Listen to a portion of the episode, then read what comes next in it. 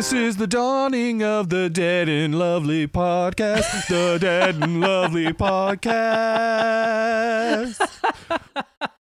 Why don't we leave you in charge of the intros more often?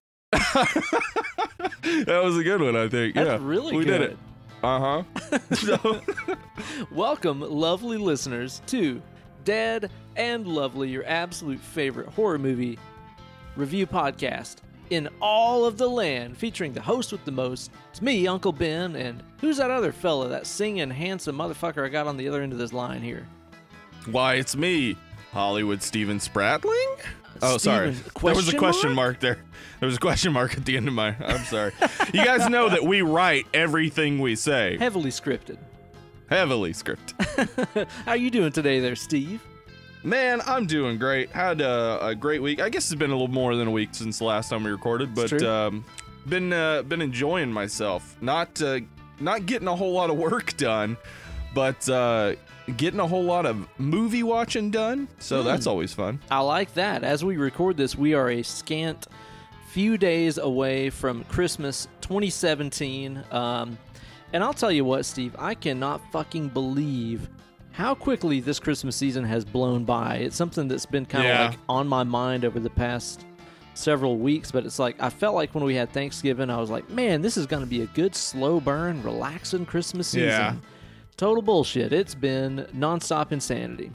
Well, I think the uh, the Roy Moore stuff and the the FC, yeah, the FCC stuff, the fact Oh, that they fuck. passed a terrible tax plan, the fact that Donald Trump may have, by the time this comes out, already fired Robert Mueller, who has uh, so much evidence to take him down that it's ridiculous. Um, I'll tell you what, though, Steve, I'm glad about this net neutrality business because I was so tired of personally, I know, I know like so many other people in America, just Uh-huh. spending so much time making these phone calls every week saying, hey, I'm tired of this net neutrality business. It's got to change. Listen, I'm so tired of this. You know what I hate? I hate the fact that I can access any websites I want for no additional fee. It's insane. I get that out of here. I really hated that it was like the one destination on planet fucking Earth where the Yeah. rich people didn't have the advantage. I hated that. Yeah, it was the worst. It was.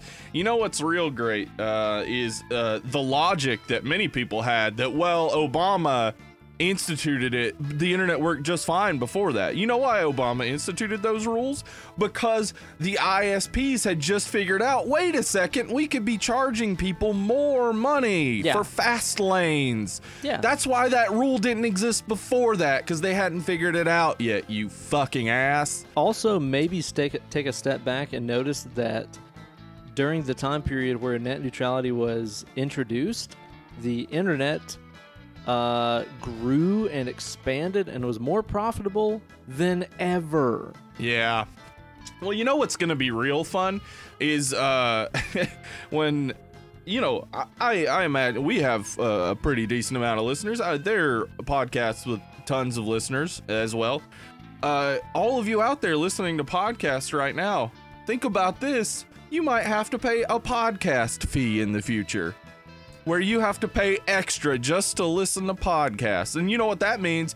Podcasters have to pay extra just to post a podcast. Jesus and now all of a sudden, fewer podcasts, and your tinnitus is just going crazy. Oh Lord, you can't be dealing with that. But you know, I was just, I was just really getting tired. I would call them up about I'd say once every week and be like, "Listen, Uh-huh. guys, I'm poor. Yeah. Nobody should be listening to me." No one. And you know, and you know those people are going to be so stoked whenever they're going through and they're checking out maybe our Twitter feeds or our podcast and they're like, "You know who Uh-huh. should not have fair internet access? Uncle Ben and Hollywood Steve because they Yeah. fucking hate all this shit." Yeah, they do. They hate that shit. It's fucking it's fucking garbage, man. And and like I said, yes, I realize that net neutrality is a new concept and stuff like that. I know, but the Mhm. thing is is why in the fuck would they want to change it and repeal it if they didn't have plans on changing it? Well, Ben, they did promise that they had no plans on on changing it. So, like, And Ajit Pai put out that really relevant and Fuck humorous guy. video that made yeah, it oh, look like so funny. Dude, yeah. he's so relevant. Like he's hip. He Yeah. fucking he did the he did the Harlem Shake. He knows yeah, what's up. and he he wasn't doing that uh, as a troll. He wasn't doing that knowing like fuck you. You can't do a goddamn thing. You could all send uh, uh, letters to your congresspeople. 320 million people could send a letter to their congresspeople saying we want net neutrality, but I've got the decision, so fuck you. That's exactly what he was saying with that stupid fucking video. yeah, exactly right. Exactly fucking right, man. It is truly, truly loathsome and disgusting in every way possible. I mean, Yeah. the, the public poll said something like 83% of all America. That Mm-hmm. means so many, you know, red shirts and blue shirts. This is not a party fucking Yeah. issue. Yeah, though more Republicans did s- support uh, getting rid of net neutrality Well, than of course. Democrats. Well, it's yeah. because fucking Ajit Pai fucking name dropped Obama in the video. yeah, that's all you got to do. You got to like if if somebody had figured out a new way to kill people using Wi-Fi signals and Obama had established a rule saying you couldn't do that, people would want that reversed. Yeah, absolutely like so. those same because because he's black. I mean, they can pretend it's for any other reason, but it was because he was black. Mm-hmm. Yeah. Uh, it's ridiculous, and we we still have a lot going on. There's definitely going to be some some lawsuits and stuff trying to get it fixed, and there uh definitely good politicians out there that are probably going to work towards making a law just establishing net neutrality as a law. So it can't be just voted away by the FCC Sure. but you know we got to we got to support it we got to do everything we can to make sure that those people know that's what we want No kidding, man. Because, like I said, as of now, the internet is the only place where Yep. if a fucking poor ass broke person has a good idea, it is just as valid as a Yep. fucking rich ass person. Yep It's the only place. I mean, it's like that doesn't happen in the real world. You know what I mean? but we we can always i mean it's it would be a ridiculous effort but the internet that currently exists is not the only internet that could exist Yeah, no. we just have to create a new internet and say okay fine you guys do that That's why I'm waiting for the fucking Elon Musk Tesla net. You know? Yeah. Like just create a new internet and say, yeah, you guys do whatever with your tiered packages over there. Where like eh, the problem is always gonna be, and it always has been, that rich people, no matter how rich they get, get mad when they notice that poor people are still having fun. Yeah, no and they kidding, they are not. They have all the money in the world and they're still not happy and they're still not having fun. This is not. I'm not going to give you uh, listeners any of this bullshit. Like, well, you can be happy without money. Yeah, you can, but like money makes it easier. But the people who tend to have money. Oftentimes, we're never happy, and the money makes them even less happy. And then they look at poor people still having fun, and they just want to ruin it. They just want to take it away. Right. Misery loves company. Yeah, misery loves company. So like all we have to do all the time is just set up a new club. Like like each Yeah. time it's going to piss them off. Something new will piss them off. Uh, until finally we take up arms and, and fight them as they've been fighting us for centuries and we just pretend like there's not some class war constantly going on where the rich are trying to starve us out and let us die of, of diseases that are easily curable um and we constantly pretend like for some reason in our heads we pretend that they are not trying to kill us but they are Right. so fuck them Fuck them. F them in Yeah. the A, Steve. F them in a Damn it. I'm going to be optimistic. I'm going to be hopeful that somebody somewhere in the government has a fucking spine and will stand up to this and say, "Hey, this isn't a good idea." I uh I mean, I really really really really really doubt it. Yeah. And I wish that the good people of the world, you know, myself and yourself included, yeah weren't so busy doing things like creating art and playing guitars and writing scripts and stuff like this Well, that yeah. they would be like, you know what, maybe I could help society if I helped run society. But unfortunately, Yeah. it's always the fucking assholes that say, hey, you know who should run the show? Fucking me. yeah and then the fucking dummies who are like yeah he's got money we'll get money if we vote for him yeah, exactly. Yeah, he knows what he's doing. Maybe he'll give me some. That's Yeah, always that's happened in the works. past. Mm-hmm Jesus Christ, man. Well, on the bright side, Steve, I've been watching Yeah. some. Uh, I've been watching some stuff this week that I have enjoyed. I've been watching a few holiday classics. Again, this will this will come out after Christmas, but as we record it, it is Christmas time right now. Yeah. I watched one of my favorite, I think highly underrated Christmas flicks the other night. I watched The Family Stone. Have you ever seen that? I have never seen the Family Stone, but um, does does it? Uh, it has what's her name in it? It has a million people. It's got Diane Lane in it. It's got Claire Danes. Diane Lane. That's exactly what I was thinking of. Yeah. Diane Lane. Claire Danes, Rachel McAdams. It's got Okay. Rupert Everett. It's got Luke Uh-huh. Wilson. Okay. I mean, it has a fuck ton of people in it. It is just a. Uh, oh, it's also got fucking Coach. Craig T. Oh Nelson. yeah, Craig T. Nelson. Craig T. Nelson. By the way, I don't know if you've ever read this quote of his. Uh, I was a struggling actor. I was on uh, welfare and food stamps, and nobody helped me. yeah, yeah, I think that we Yeah. helped you, Craig. yeah. You fucking ass. Anyway, it is a really, really, really good movie, though, man. It's it's like it's so close to being like borderline Hallmark movie, like really sappy, like all almost ridiculously PC at times. Like there is a okay, there is a gay couple in the movie that is Uh-huh. biracial, and one of them is deaf. say what? I know it's like that sounds like an '80s McDonald's commercial. yeah, exactly. It's just like really pushing it, but at the same time, man, like it is so well scripted and enjoyably acted and very humanly portrayed and stuff. It's Mhm. it's a really sweet movie, man. It's very bittersweet. It's got some sad stuff in there too, but I really dig it, man. It's a really it's a really cool watch. I've also been watching um as I mentioned on a previous episode, during the holidays I like to watch the Lord of the Rings trilogy. Hell yeah.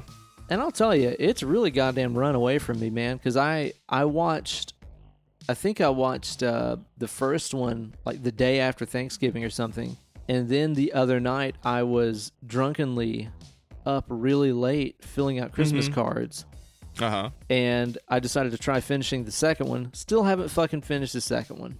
Holy shit. I know. I'm sad with myself right now. Veloc. Speak the name, friend. Mellon. Mellon. Um. So I've also been watching some some Christmas uh stuff. yeah? I wa- I watched Rare Exports the other day. I mentioned it uh, last week. I think Rare Exports is so awesome.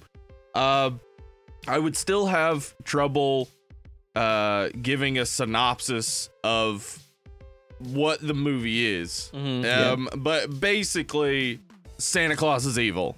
Uh, and that that I think I said that last week, and it, in my mind when I say that, that makes it so much cheaper than it is, because like the movie is so fucking good. Um, I really just watching it again was I think it's the third time I've seen it. I was just like, this is a perfect Christmas movie. Well, kind of going back to my, you know, my my things where we talked about our, our childhood fears. That would probably right up my alley, as I was terrified of Santa Claus as a kid.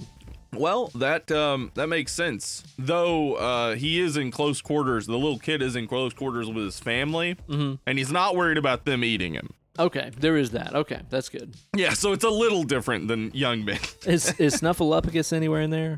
no, I don't think so. Okay. But I mean, you know, maybe an Easter egg in the background. I don't know.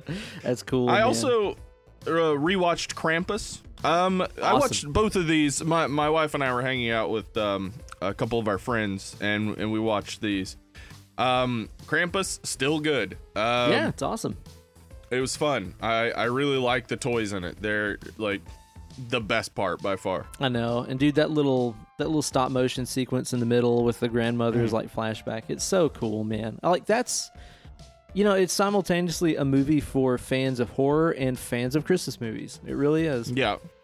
Now, for fans of uh, uh, drinking and Irish people, I recommend this movie that I, I've seen a couple times. It's called Grabbers.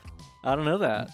Grabbers is about uh, these alien uh, tentacled creatures, and they uh, don't like alcohol. And so, to not get killed by them, you have to stay drunk. Awesome. I'm on Yeah. board with this, man. Yeah, it's awesome. I I love the movie. It it has a few recognizable faces, Mm-hmm. but uh, it, it's really super Irish. So keep your uh, keep your subtitles on if you Right want to know what's happening. awesome, man. Awesome. You know, I did happen to go to the theaters the other day and see a it's kind of a it's kind of an underground independent movie. You know, it's not Matador. it, well, it's not it's not even that big budget, you know, Hollywood. Oh, okay, okay. Disaster artist. well, Was that it? It's it's it's a movie maybe maybe you'd heard something about it. I don't know, probably Hmm. not, but Oh, Ladybird. Yeah. um no, No. It's it's again a little more obscure than that. It was called The Last Jedi. Oh, I thought that was pronounced Jedi. The Uh, last Jedi. No, uh-uh, no. Well, I went and saw it too, but I mean, I mean, the whole time they were saying it, I, I was hearing Jedi. I don't know. Now, again, when this comes out, this will be maybe a week or two after Last Jedi has come out. So I, I think it's still too early for us to get really spoilerific and delve Yeah. really, really deep into it. So I don't want to do any spoiler kind of stuff on this week's episode. Probably, maybe on next week's episode, let's kind of dig into it a little bit more Uh-huh. because I think by then pretty much everybody will have seen it, right? Sure. I I think we can say whether or not we liked it. I loved it. Thought it was great. Okay. Okay. Good. Okay. I I am a little confused about it. I'll, I'll tell you. Okay. Like I'm not exactly sure where I stand on it. I think that I will need to see it a second time to really fully say how I felt about it because Mm-hmm. after I left the theater, like the phrase that just kept running through my brain over and over and over and again was that was a big movie. Yeah, it's huge, and it does. uh, Um, I think what some people are negatively reacting to is it does so much different than all the past movies. Right. like that like with all the past movies you you know how it's gonna go you know the beats you know basically what's gonna happen but that's not true of the last jedi it, it is different Sure. in m- millions of ways i loved it I can I can understand why, and it's like I can understand people that are losing their shit over it, saying that it should be fucking you know deleted and redone and shit. I can I, I don't know if I can completely understand that. I mean, it's just a movie and stuff, but I don't I don't know, man. It's it's like my gut reaction is you know whenever I left Force Awakens. I was like, okay, that was really, really, really, really derivative, and uh-huh you could say you could say unoriginal in a lot of ways, but I still was very happy. Like I was very happy that I saw it. Um, and I wanted to see it again. And with Rogue One, whenever I left the theaters from that one, I was like, God damn, that was a really cool, awesome, you know, behind the curtains, not glamorous, not heroic, not Yeah. glitzy or glamorous story that fits in Star Wars universe. And I was like, man, that is this is a different way than I've ever felt about a Star Wars movie, but I fucking loved it. I think Rogue One is fucking brilliant.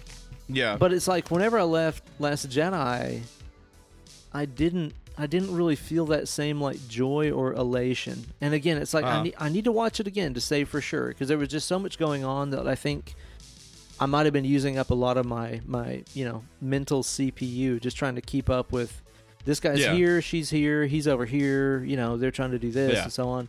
Uh, a lot of stuff going on in that movie, so I think I need to see it again to give it a fair a fair verdict. But I will just say my internal feelings about it are not as elated or joyful as I have been about the previous two. okay okay i um i saw it at seven in the morning on opening day Jesus. Um, I, I, I probably need to see it again, but I, I know my, I know my brain, and when I am groggy, if I watch a movie, like, there are movies that I like that uh, when I first tried to watch them, I was sleepy, and I was like, all I could do was pick apart how much I hated it. Right, I, I know exactly what you mean. Yeah.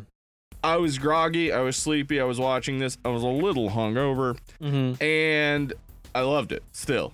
Uh, I thought it was great. I love Rey. I love the development of Rey. It is Sure. fucking awesome. And I I I I see some of the problems people see with it, but the main thing that I notice when people start listing their problems is like, well, you could list that about any of the previous films. Like you could just pick apart small things about like why do they do this, why do they do that. Oh, sure, sure. I, I know what you mean. I'm not seeing any big story issues with what people dislike about it. Like I don't mm-hmm. see what the larger issue is that they dislike about it. Mm-hmm. If it's just little nitpicky stuff, it's like, well, guys, yeah, you can nitpick the shit out of these movies. There's so Totally, much tiny stuff that is easily hateable, but uh, I think it's great. I like it, but again, I I'll watch it again too. We'll we'll be talking about it probably next week, you know. So, um, we'll be able to get a little more into detail. I, there's a lot that uh, I can understand people dislike about it for sure. Sure, right on. And there's a lot I can understand that people really like about it. Hopefully, by the time we do our next episode, I'll have watched it again. But, you know, another thing that I watched this week, Steve, that I would like to spend the majority of this week's episode talking about is motherfucking Die Hard, Die Hard. which Yeah. is the fucking shit. yeah, it's fucking awesome. I mean, uh, anybody anybody tuning in hoping for us to nail Die Hard, you can you can sit back and relax because we're not going to. Tune Die out, Hard's awesome. dipshit. Yeah, Die Hard's awesome. Um, I have so much positive stuff to say about this movie. Uh, I think the most interesting parts about this movie are its influences and and how it ended up being made. Like, despite the fact that this movie overall is just great, the the lead up to this movie is so interesting. Yeah. Uh, I w- I would watch a documentary about the making of Die Hard. Oh, dude, I would absolutely love, love to see that. I think that would be fucking awesome. So, um, I've been watching a lot of 80s movies to, like, since I watched Die Hard the first time the other night.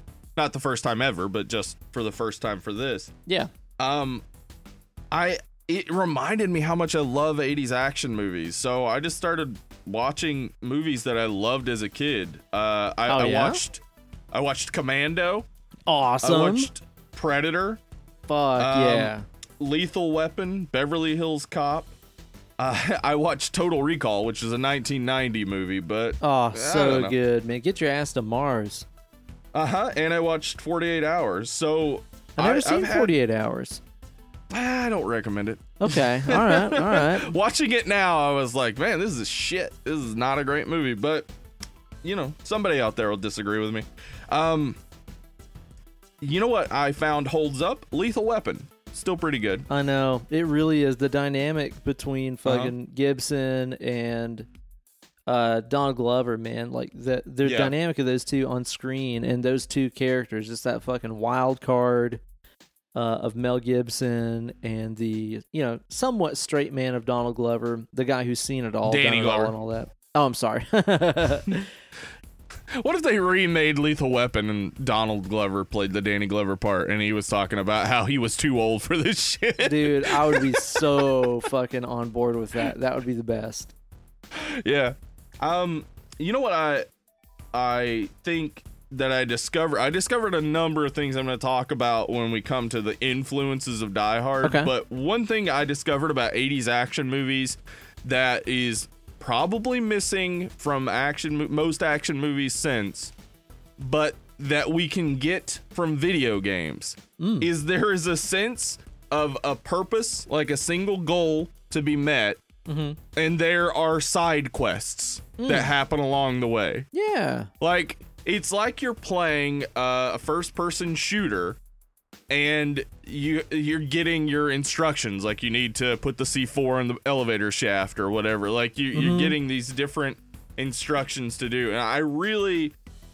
I think the action movies moved away from that for some reason, but video games are still using that as a as a catch. There's for some reason when we watch movies, we want to see. Uh, obviously, we want to see the hero doing hero business, but we want to see how that hero business comes together. We want to see all the little side things. We want to see him crawling through the shafts. Yeah. We want to see him like Collecting weapons. collecting weapon. Yeah, all this cool, interesting video game stuff. But in the 80s, that wasn't video game stuff. Yeah, totally. So, and that that kind of goes into a lot of the things I want to talk about about Die Hard. Whenever we get into our review, as far as how John McClane is very much the opposite of every '80s action hero, because Yeah. with movies like well, like Predator, for example, it's like you have this squad of you know, it's like 100% just basically you know walking testosterone, fucking muscle uh-huh. men, you know, bodybuilders, wrestlers. So many muscle shots in that movie. Just Yeah. shots of biceps. Oh yeah, and they're all you know they all came to the fucking jungle armed to the teeth. They are ready to to rip shit up and kick ass and stuff, and that is so so different from Die Hard in a lot of ways. I think that's a main sort of area of, of fascination. What did you think about Predator after watching that again? Uh, still love it. It's Yeah, still great. I the like when you're going to bring in a bunch of actors who aren't some of them aren't great actors. Um they're mostly just muscle. When you're going to bring in a bunch of those dudes and have them be together, you need a script that reflects that they're a bunch of meatheads. Mhm, like yeah. you do, you don't need them trying to be like super serious about everything. Like and Predator does it. It has this great script where they're they're meatheads. Like we don't get a deep understanding of any of the characters really, but you don't need it. The Don't the character is meathead soldier. Yep, So, exactly. like, yeah. And the Predator's awesome. I mean, the effects still look pretty great, which is surprising. Like from 1980, what was that? Six maybe? I think Um, so. Yeah. So like 1986, some interesting CGI, early CGI, and also like the the the Predator computer like vision, like the Oh, night yeah. vision Yeah, thing yeah. going on. I I really like that. That's a cool effect, like a cool way of showing the Predator as this like a like a horror movie villain. Yeah. Like he he is like a you know Jason or Michael Myers or whatever. We get his his view. Oh yeah. Well, and it's so cool too because you know very much like a a Jason or a Michael Myers, you know he's he's nonverbal in so many ways. Like he doesn't speak, we don't understand his language, we don't understand him. That's what makes a villain fucking cool. Yeah. At the end he does laugh, which was really fucking um like I didn't remember the ending of Predator well, Yeah, yeah, yeah. but his laugh is haunting. I It's know. like creepy. yeah, So- badass. Predators totally holds up. Commando was one of my favorite movies as a kid. Watching it as an adult, I know that it's there's supposed to be some comedy to how ridiculous it is, Mhm. but God, it's so ridiculous. Yeah, it's ridiculous, man. It's uh, it's got Yeah. fucking Pepperidge Farm Alyssa Milano in it, doesn't it? It does. Pepper Farm, Pepperidge Farm, Alyssa Milano, and a, a sitcom opening where they're getting ice cream and Alyssa Milano puts the ice cream on his nose, and then they're petting a deer Yeah. and they're fishing. It's so insane. Um, Oh, man. it's still great. It's still great. And the villain in Commando, not the main guy. This is something I'll talk about. 80s action movies. For some reason, the second in the second in command is usually the scary person Mhm, in yeah. 80s action movies. Yeah. The second in command, the Australian, he that guy is acting out of his fucking brain, and it is fucking insane how good he is. Like the they decide to have a knife fight at the end, Uh-huh. and like he's like, yeah, yeah, a knife fight. That's the way to kill him. Like he's just fucking off of it. He- he's obviously either on a ton of cocaine or he was just like excited to work with Arnold Schwarzenegger. I don't know, maybe both, probably both. Yeah, probably both. You know, I think I think you are onto something there. It seems like the second in command is always the fucking wily, fucking wild card, unpredictable guy, isn't he? Yeah. So, uh, 80s action movies, they're great. We'll talk more about them in a little bit after we take this awesome quiz. Oh man, now Steve, there's one thing that I've wanted to know about you for a long time. Because Steve, I've known you now for probably, I mean, God, Jesus. yeah, Long time. Jesus, yeah, over over a decade, probably ten Yeah. or twelve years, something like that. Mm-hmm. But there's one thing that, as Lenny Kravitz once said, I really want to know. Are you gonna go my way? Which 80s action hero are you? that was the original lyric. Yeah, so we're doing which classic 80s action movie are you, which is a BuzzFeed quiz from 2014. And boy, I'm excited to find out. I am too, Steve. Now, our first question that we have on this quiz here is which classic 80s movie? Let's see. Choose a drink. That's our first question that we have here. Now, Steve, Uh huh. we've got a couple of choices here. We've got a scotch, Uh huh. we've got a wine. Right. You ever heard of vodka, Mm, little water. Yeah, I've heard of it. rums, Mm hmm. Delish. water, Get it out of here. tequila O'Neill, All right. Tequila O'Neill. otherwise known as tequila. uh, tequila O'Neill is actually a, a, a signature cocktail of the household that involves tequila. So I'll explain. Oh, really? Yeah, yeah. It's just it's um it's it's Powerade and basically tequila? no, it's basically kind of like okay, you can go to a bar and order a kamikaze, and it's usually a shot that contains equal parts of tequila and triple sec and lime juice, Yeah. uh, which is pretty much just a margarita, you know, a Yeah. real a real margarita. Mm hmm. But we make them in pints, Oh, shit. and I call it tequila O'Neill because it's very large. I bet. um, we also have coffee, beer, Mhm. or milk. What is your What? beverage of choice here? Well, it, here's my problem. If it said bourbon, I, I would know, pick whiskey. right? But it says scotch. I do like scotch, but um, it's not my favorite. So I'm gonna go with uh, tequila as uh, I, I really enjoy a nice smoky tequila. Altos Olmeca. Anybody out there? Go for it. Delicious. I've not had that. Is that the bomb? It's really good. El Jimador is really good. I, um, unlike most people, I sip tequila like I sip whiskey. I'm a big fan of tequila. It- like shitty tequila, I understand why people are sh- just trying to pound it into their, their face, but Yeah. good tequila is like a, a good bourbon. It's it's delicious, Drinkable. nice, yeah, and it- smoky, And it has a lot of flavor. lots of flavor to it. So I'm going tequila. What about you, Ben? Well, you know what? Before I give my own answer, I'm going to give our dead and lovely listeners a pro tip. This is an Uncle Ben pro tip about tequila. Uh huh. A guy that worked at a liquor store shared this with me when I was in my early 20s, and I never forgot it. So, everybody, of course, that has ever gone to college has that horror story about I can't drink tequila anymore after Yeah. such and such. Yeah. That is because any tequila that you buy that is not labeled 100% agave or day Uh-huh. agave, Yeah. Yeah. such as, let's say, the number one most highest selling Jose tequila. Cuervo? Exactly, Jose Cuervo the Gold. Cuervo Gold. It is, yeah, Steely Dan style. Good call. Um, I love that song. Mhm. Any tequila that doesn't say 100% agave on it is half grain alcohol. Yeah. And so basically, whenever you got, you know, completely fucking wrecked drinking Jose Cuervo Gold in college and you had the worst hangover ever, it's because you were simultaneously drinking tequila and grain alcohol. Uh huh.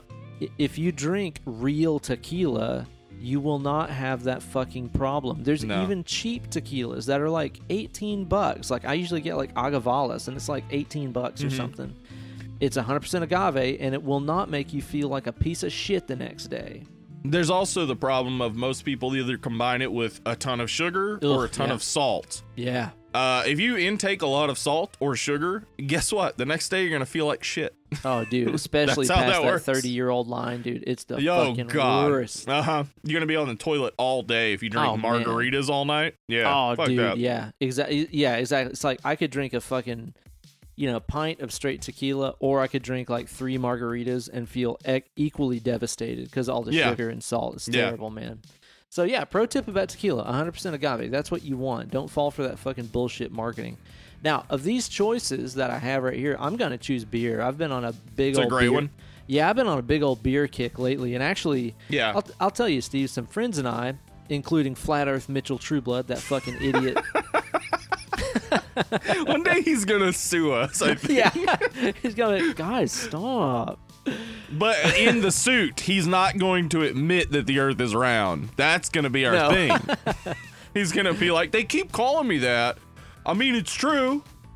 But Snow, you know, Snow needs to be mean about it. So we got together for like our annual friends uh, get together, which we usually get together like every year with like, you know, Mitch and his wife and Josh and his wife and Joe, Uh-huh. Joe Roland and his wife and a, a, a bunch of yeah. Um, and we get together and have like a Christmas party. And typically we've done like a gift exchange, but this year, uh, Mitch and, and Lucy they decided to change it up and be like, hey, everybody bring a six pack of beer and let's do a beer exchange. Oh, that's fun. Now that's a fucking Christmas party right there. Rather Yeah. than going out and being like, well, I've got to go spend twenty bucks on every friend that I have, getting them some shit that Yeah. I don't even know if they'll use or like, um, but Mhm. I'm just gonna waste money because that's what Christmas says I should do. Man, Christmas always talking shit. yeah, exactly. It's like, how about this? How about we all go grab a bunch of beer, which is something that we're all gonna be buying anyway, and then everybody just picks what they fucking want. And we Yeah. all spend like ten bucks each. It's the best idea. Beer exchange, y'all. That's fucking Christmas right there. Uh huh. Or liquor exchange. I yeah. yeah. My my my friend Megan, her family does that where they all buy a bottle of liquor and then it's like a white. They do like a white elephant thing where I'm on board. yeah.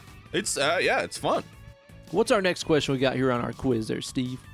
Choose a weapon, Ben. All right. Now, are you rocking a bow and arrow, Mm. a shotgun, Mm.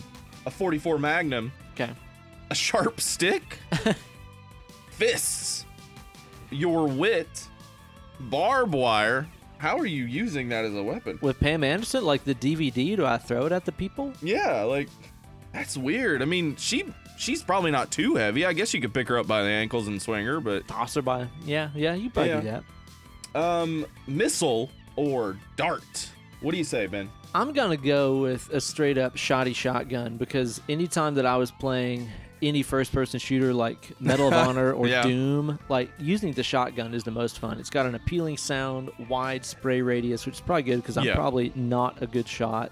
It's been so long since I shot a gun, but yeah, Yeah. I'm gonna go shoddy shotgun. What are you going with? Ben, I'm going to use my wit like Hans Aw. Gruber. You could Uh. probably make it work, or like a Han Solo. that guy uses his wit. Uh, Yeah, Han yeah. assholo, I call him. All right, now Steve, I want you to choose a place to vacation. All right, There are some diverse choices here. You've got Mal- Malibu, just down the road, yeah. space, Just, just up above, yeah, yeah. San Francisco. Mm-hmm. Not interested.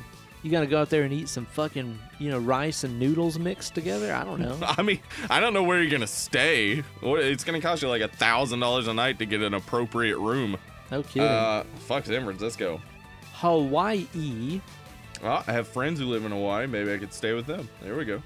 Yeah, I'm Steve. I like to brag about my friends who live in Hawaii. Yeah, my super awesome friends who live in Hawaii. Yeah, it's pretty cool. the Himalayas. Oh yeah, all right. The Amazon. Now is that now that Prime? sounds fun. Prime's free.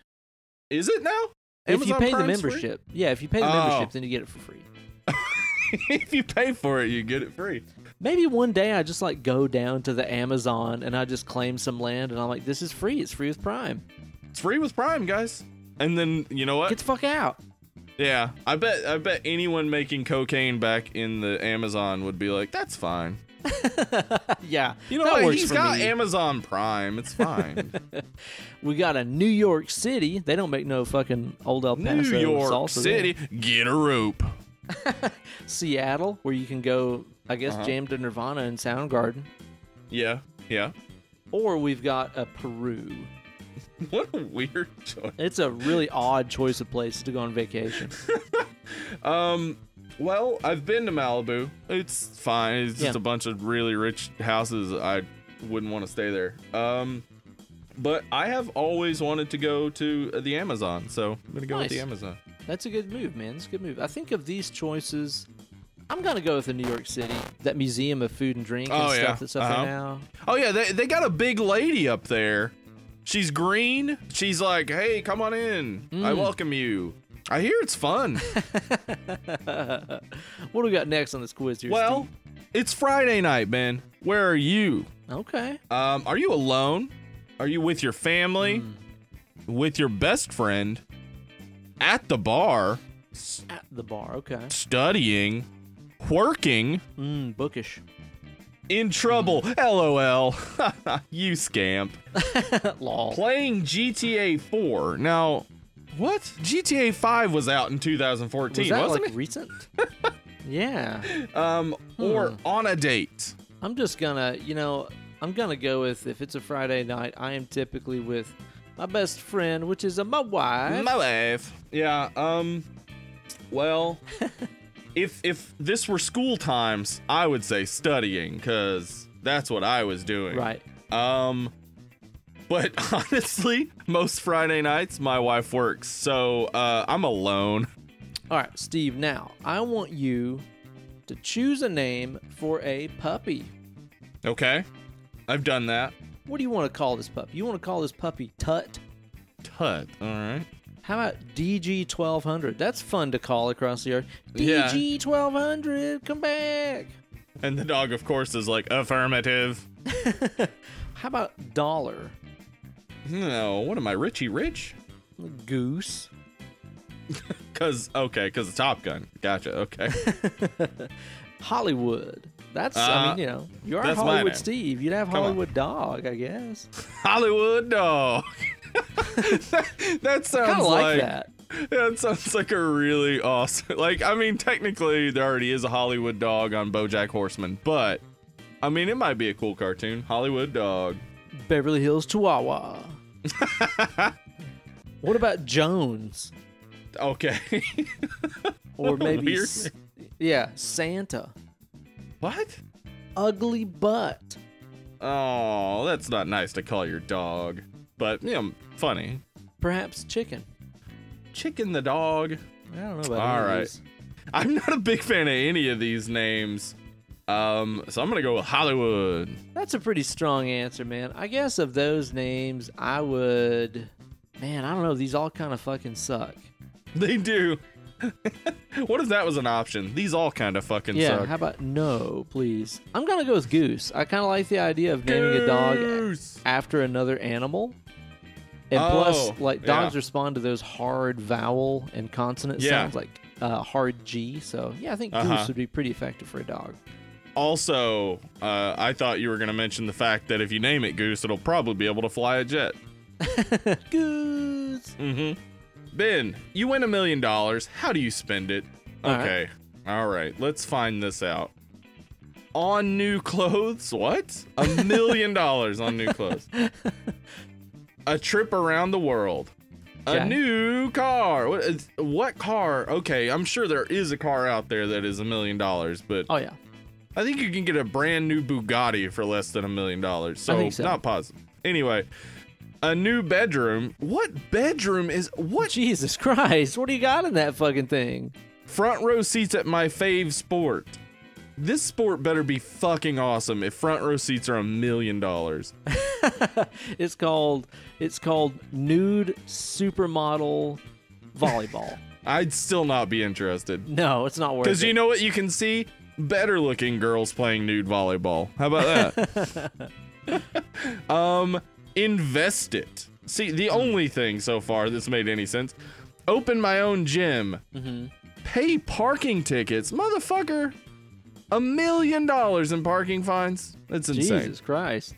Take my family to Disneyland. Now, Ben, what are you going to do? I've been to Disneyland. It does not Yeah. cost a million No, it dollars. doesn't. It doesn't. It's close, but Yeah, it's not a million. Come on, nine hundred thousand maybe. Yeah, oh sure. If you want to get to the front of the line. You know, here's the thing, Steve. I want to know because obviously most of these things do not cost a million dollars.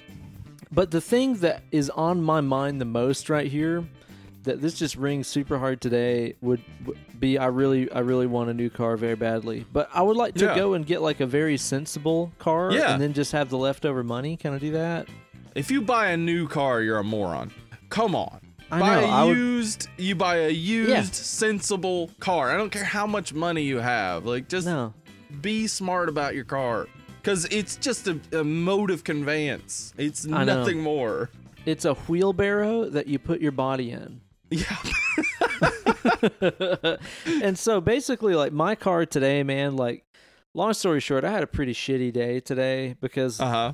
I, w- I was up really late the night before editing a video and then i had to get up early to make it to a, a rehearsal for skank banger Yeah. and like i got up really early and i was tired as fuck but i was like i have to do this i'm gonna make it to practice on time and yada yada and then go straight from there to work and all that jazz And my car has gotten in this really bad habit of whenever it's been very rainy or like, you Mm. know, really moist outside, uh, it just doesn't fucking start. I think it gets water in the distri- distributor cap or the Uh-huh. spark plug wires. And um, I basically, yeah, long story short, I like didn't sleep and got up really early for no reason because my fucking car wouldn't start. I'm just fucking tired of it. So I'm going with a new car. A new car. I'm gonna go with invest it, and Yeah. um, You gotta throw it in Bitcoin, aren't you? I'm gonna throw it all into Bitcoin. Now is not the time to buy Bitcoin. Three No. years ago was the time to buy Bitcoin. That's correct. Yeah. Now that everybody knows it's important, let's all get it. Then it'll Yeah. it'll continue going up in price. Right? It's worth nineteen thousand dollars right now, so Jesus. it can only go up. Yeah, I mean, it could. works. It could turn into thirty-eight thousand dollars, in which case you will have doubled your money, which Yeah. Isn't mean- much. now, Steve, I want you to choose something that you're getting too old for. Finally, Yeah, I know. Are you getting too old for this shit? yes, Are you getting too old for injustice? yeah. I've everyone's too old for injustice. You you getting too old for a road trip? No. What about corruption? Yes. What? This is insane. what is this list? I remember when I was a child and I'd go around saying, I'm young enough for corruption. Yeah, corruption's fine with me. Yeah, for now. I mean, not later, but for now, it's fine. What about reality TV? I, you know what? I was gonna say I was never young enough for reality TV, but Yeah. I did used to watch um, uh, Road Rules and oh, Road Rules. Holy Real shit. World. Yeah, That was like reality TV before the term reality TV was a thing. yeah, it was, and it. I mean, it sucks. I mean, especially if you go back and watch early seasons of it, it's like, oh, this is boring. Yeah. Like they should get somebody to come in and turn this into a story. But then the moment they do that, it's like, well, this is fake.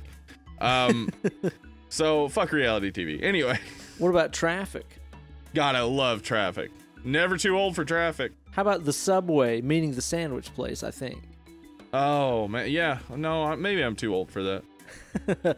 Eat fresh, kind of. Sometimes. technology. How about you too old for technology? No, I will never be too old for technology. The moment that I'm like, I don't get technology, I'm just gonna, I'm gonna cease to exist. How about heights? Are you too old to be high up? What? These are really weird answers. These are strange. Um, I'm just gonna take this shit to mean all of the answers afterwards and say this shit. Yeah, I kind of think that that's sort of the thing, right? I, I Uh-huh. guess of, of these choices, I would go with corruption because, Yeah. uh, as we were talking about the FCC and stuff earlier, it's just it is just so they're not even hiding it anymore, right? no, it's just like no, there's everything's what are you fucked up, do? but you're not in charge, so fuck you. Yeah.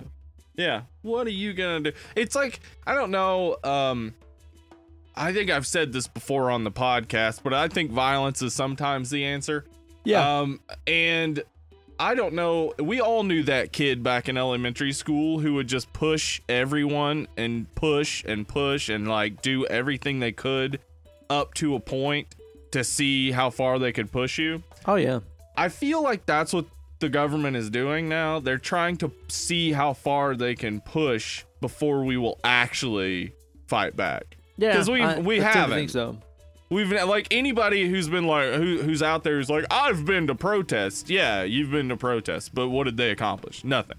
Nothing yeah, yeah. we've ever done has has changed this, and they're trying to see how far they will go, and until we actually will fight back, and then they'll sort of maybe pull it back a step, maybe if we're lucky. assholes. Yeah. Ben, choose a song. All right. Fancy by Iggy Azalea. I You know that's my love- song. You love Iggy Azalea. Back in Black by ACDC. Hit the sack. Uh huh. Every Breath You Take by The Police. If Stalker you're a creep. song. Yeah, Yeah. creeper. Yeah, Nowhere to Run by Martha and the Vandellas. that's a good song. Nowhere to run to. Um, Whip It by Devo. Okay. Fly Me to the Moon by Frank Sinatra. Oh, blue eyes. Drive by Incubus. How did that get on? I mean, Iggy Azalea makes more sense to me. Anyway, um, I got I shot the sheriff by Bob Marley, Okay. and you've got a friend in me by Randy Newman. Randy Newman just singing about what he sees. You got a friend in me.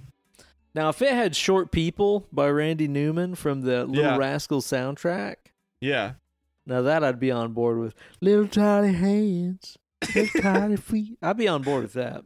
if they if they had I Love L.A., which is objectively the worst Randy Newman song, but also one of my favorites because it, it's uh, it is obviously about how L.A. kind of sucks. Like the you know he talks a lot about homeless people and stuff, and he keeps mentioning like if you're not if you've not lived in L.A., you would think oh he's mentioning streets in L.A. that are real big. Nope. He's most of the streets he mentions are in Santa Monica, and the streets he mentions in LA proper, they're not like Sixth Street. I can't even. I I mean downtown on Sixth Street, maybe there's some stuff, but not really.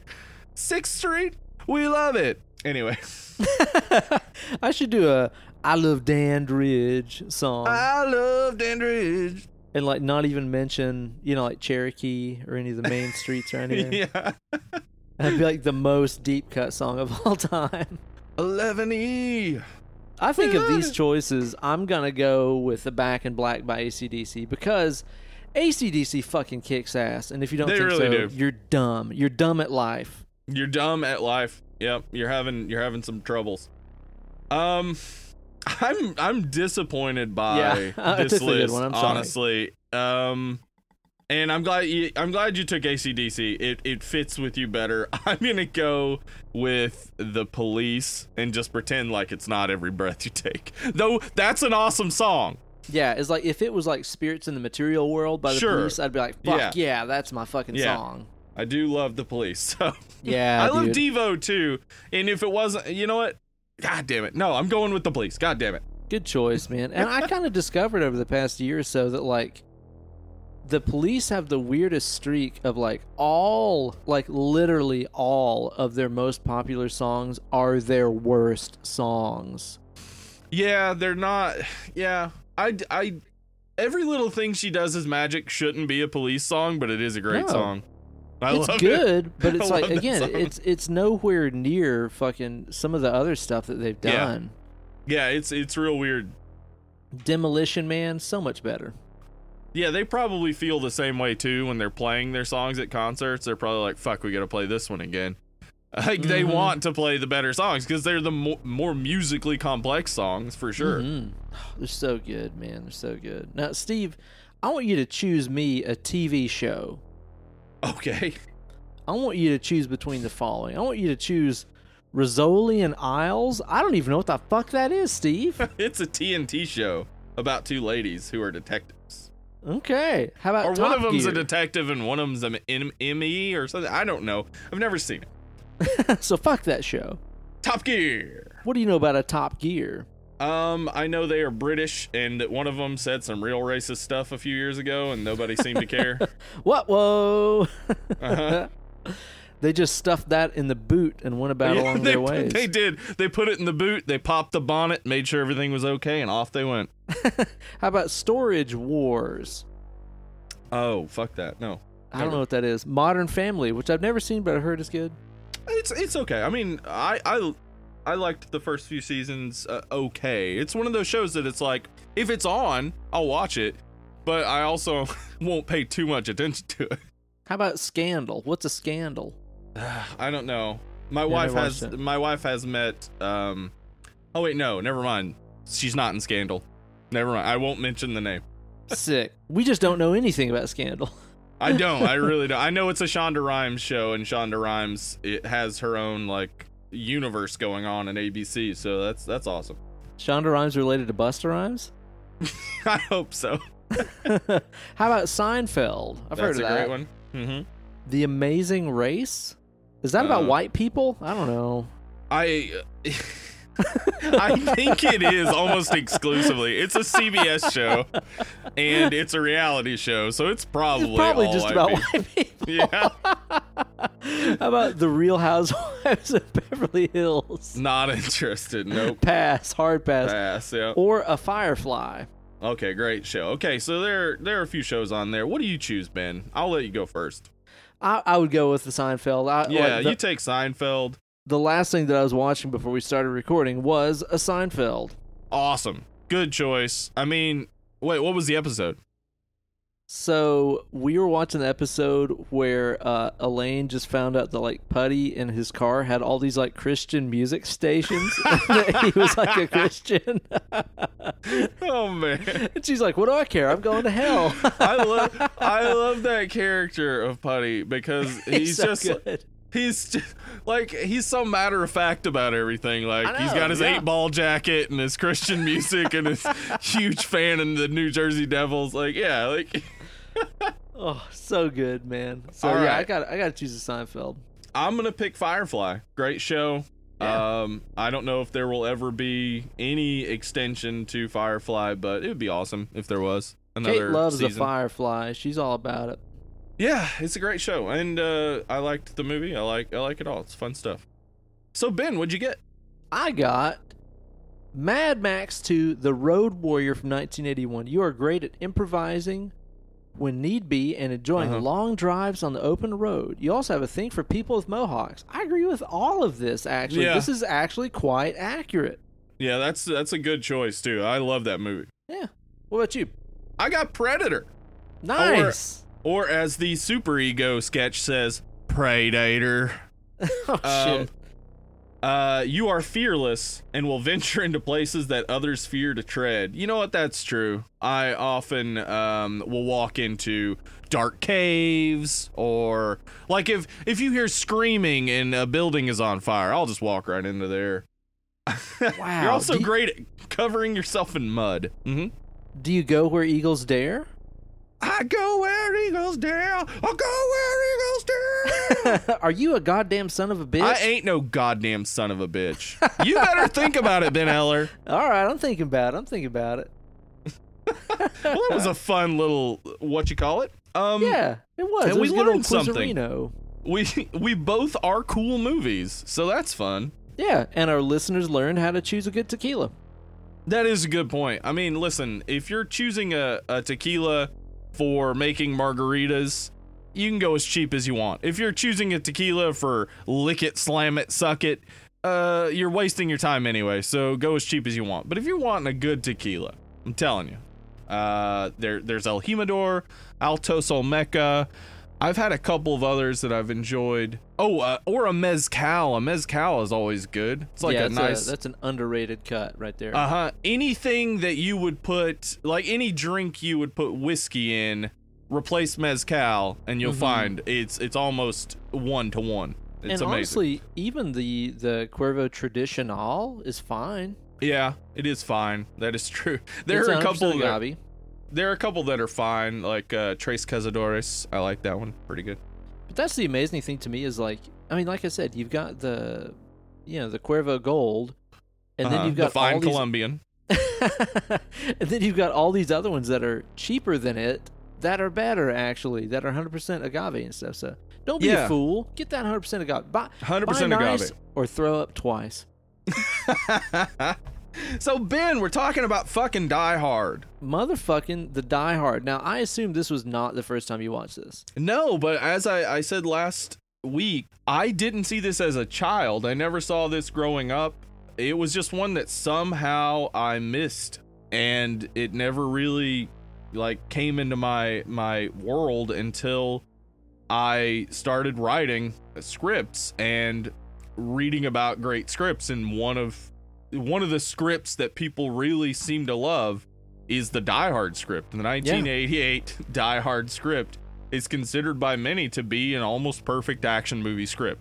i tend to agree it is watertight like there's really not a lot of holes that you can poke Yeah. in this flick. I mean, it, it is completely full of super likable characters. I feel like this Yeah. movie has such a cool way of continually upping the ante. You know, Mhm. throughout the whole flick, it's just like the stakes get higher and higher and higher as it goes. And I don't know, it's interesting too, because when you look into the development of this flick, it could have gone wrong so Oh, yeah. fucking easily. Like Easily could have gone wrong. should have been bad. It absolutely should have been bad. And let me tell you why. This movie is based on Roderick Thorpe's novel, Nothing Lasts Forever. Mm-hmm. Now, Roderick Thorpe's novel, Thorpe's novel, Nothing Lasts Forever, is a sequel to his novel, The Detective.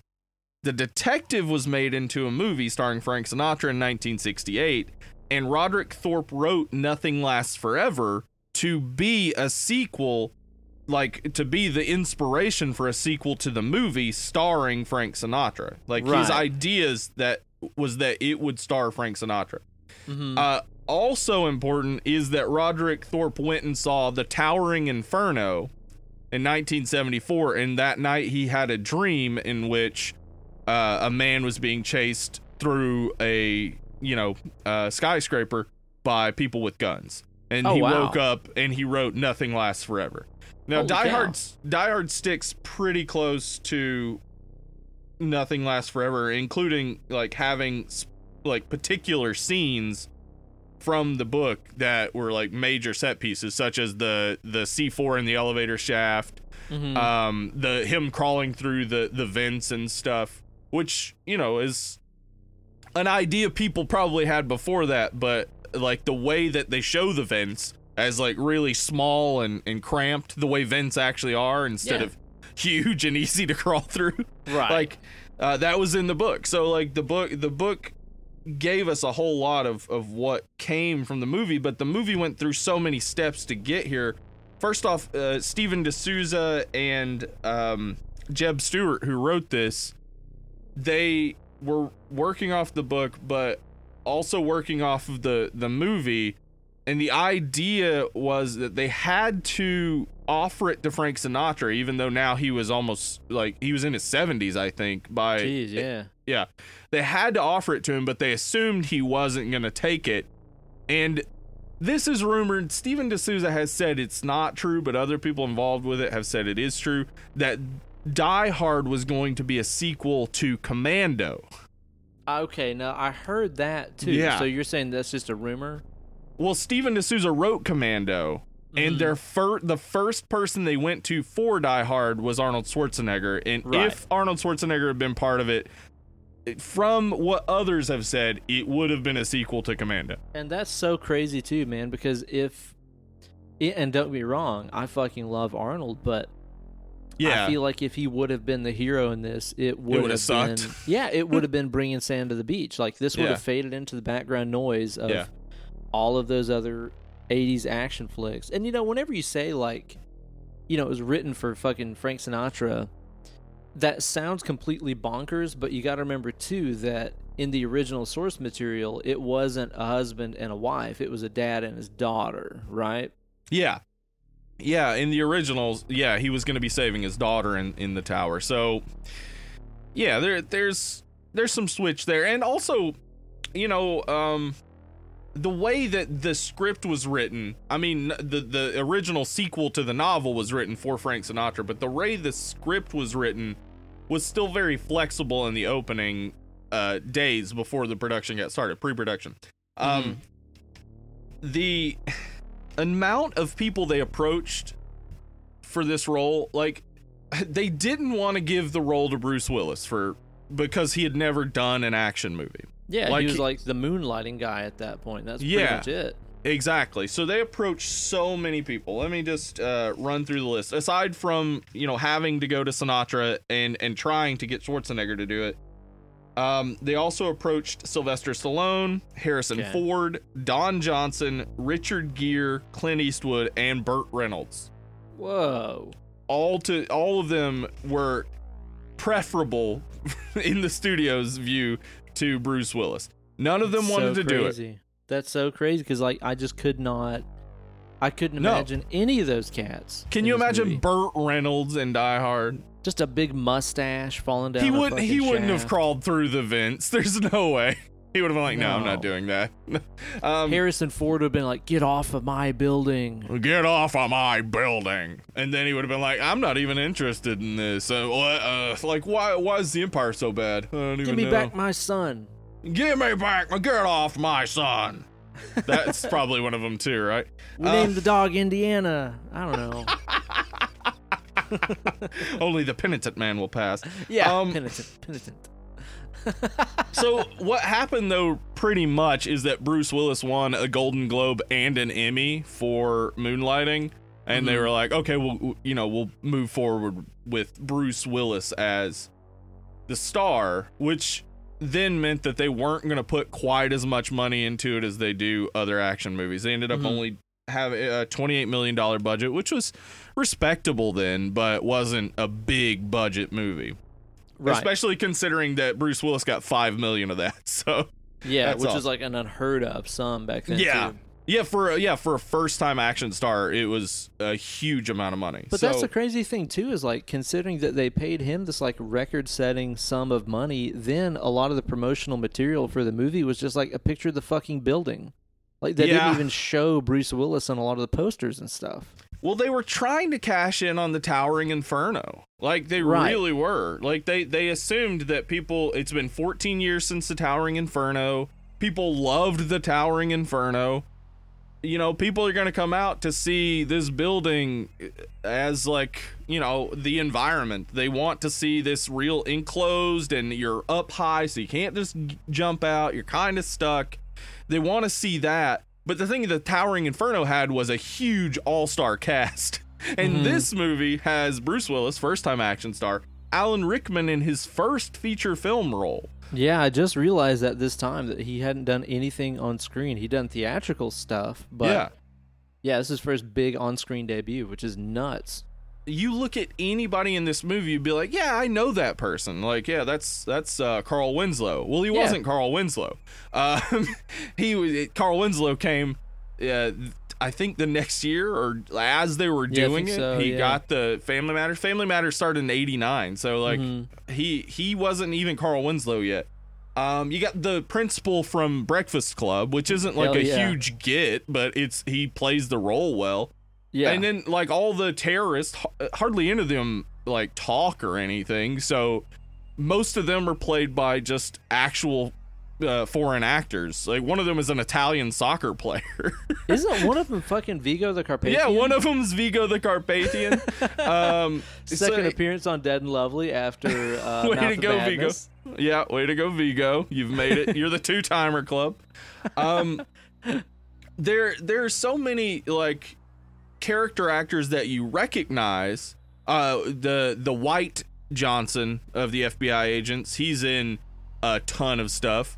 The Mm-hmm. Black Johnson. He was in Lethal Weapon. Both of them are in um the 1989 James Bond movie. I can't remember what it's called. Bonnie Bedelia, which Bonnie is Holly. Bedelia. She's in like a League of Their Own or something, right? Yeah, like they're they're all they're all character actors. None of them are these big stars. And Yeah. so you do that, I guess, when you bring in someone who's not a big star like Bruce Willis. He's a comedy star. He's done some comedy, but he, he's never done action. If you use I think they did this real smart thing where they they got in character actors that some people would recognize from other roles that would make them feel like, oh, I'm in an action movie right now. I'm watching an action movie. And that, the fact that they're not bigger than Bruce Willis sort of elevates Bruce Willis. Like it makes him look like a bigger star. Mm-hmm. And and you get Alan Rickman who has never done a feature film role to be the villain. You you're really and you're really hoping that Bruce Willis and Alan Rickman bring it.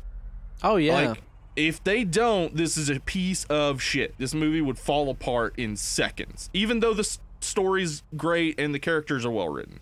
And that's the thing about this flick too is this is one of those situations where, like we mentioned earlier, it would have been so easy for this to be a disaster. All the amount of Oh, people that worked on it, the amount of people that were the first and second and third and fourth and fifth choices to play these characters, um, and then even the fact that they were they were you know starting to film this movie before they'd even finished the script. Like they were shooting Yeah. a lot of these scenes and figuring out who McClane was the whole time and how this thing was going to wrap up, which is how you you end up with you know, again, if you want to get really nitpicky, a few of the little inconsistencies in the movie, like when the truck shows up and the terrorists get out, but then later, like an ambulance rolls out of it. It's like okay, Yeah.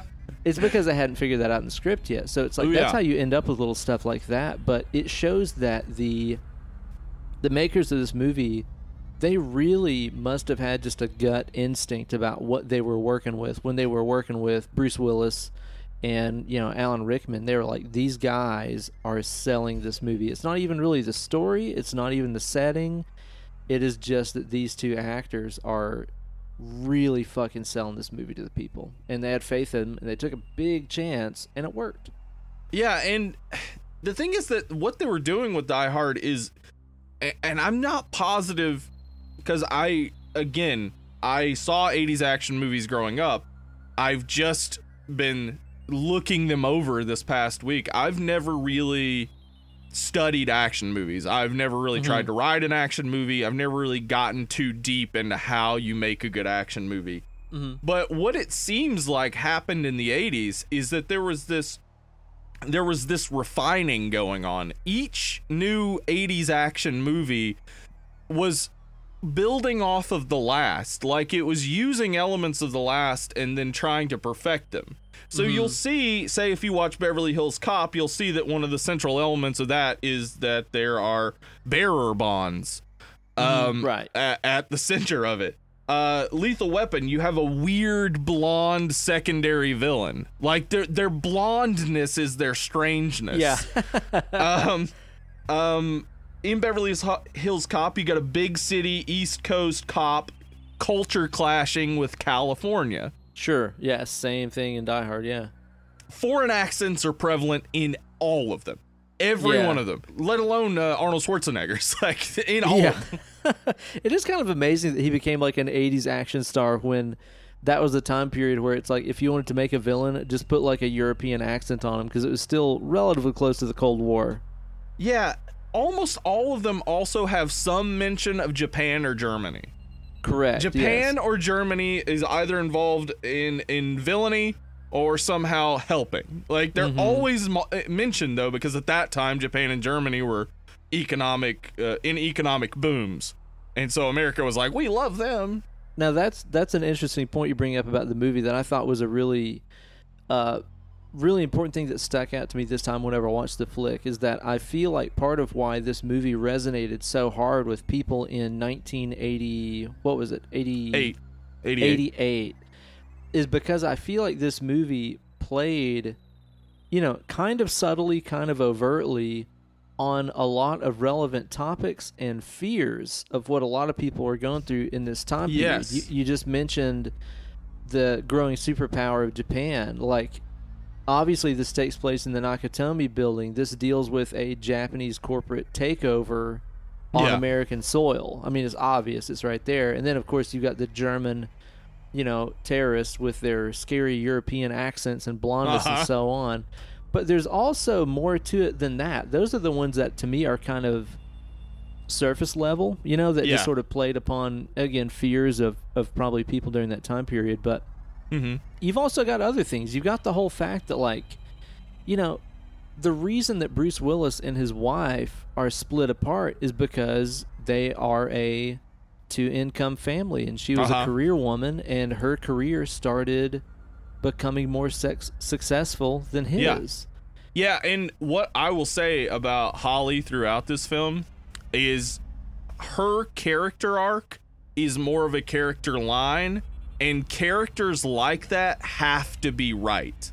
Like when mm-hmm. you write a character who doesn't have much of an arc, it's because they were right in the first place. Mm-hmm. So they can't they can't go through a change because they're right. So Yeah, she's exactly. right. He was wrong. He should Yeah. have he should have believed in her, which is exactly what he says. He should have believed in her and he should have moved out there with her. But he didn't. Right. So Yeah. Holly is the one of the character the only major characters in this um that has no arc because she's right from the beginning to the end.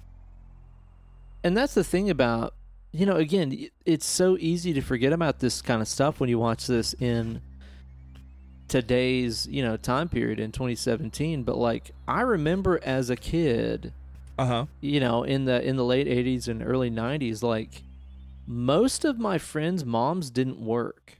Yeah.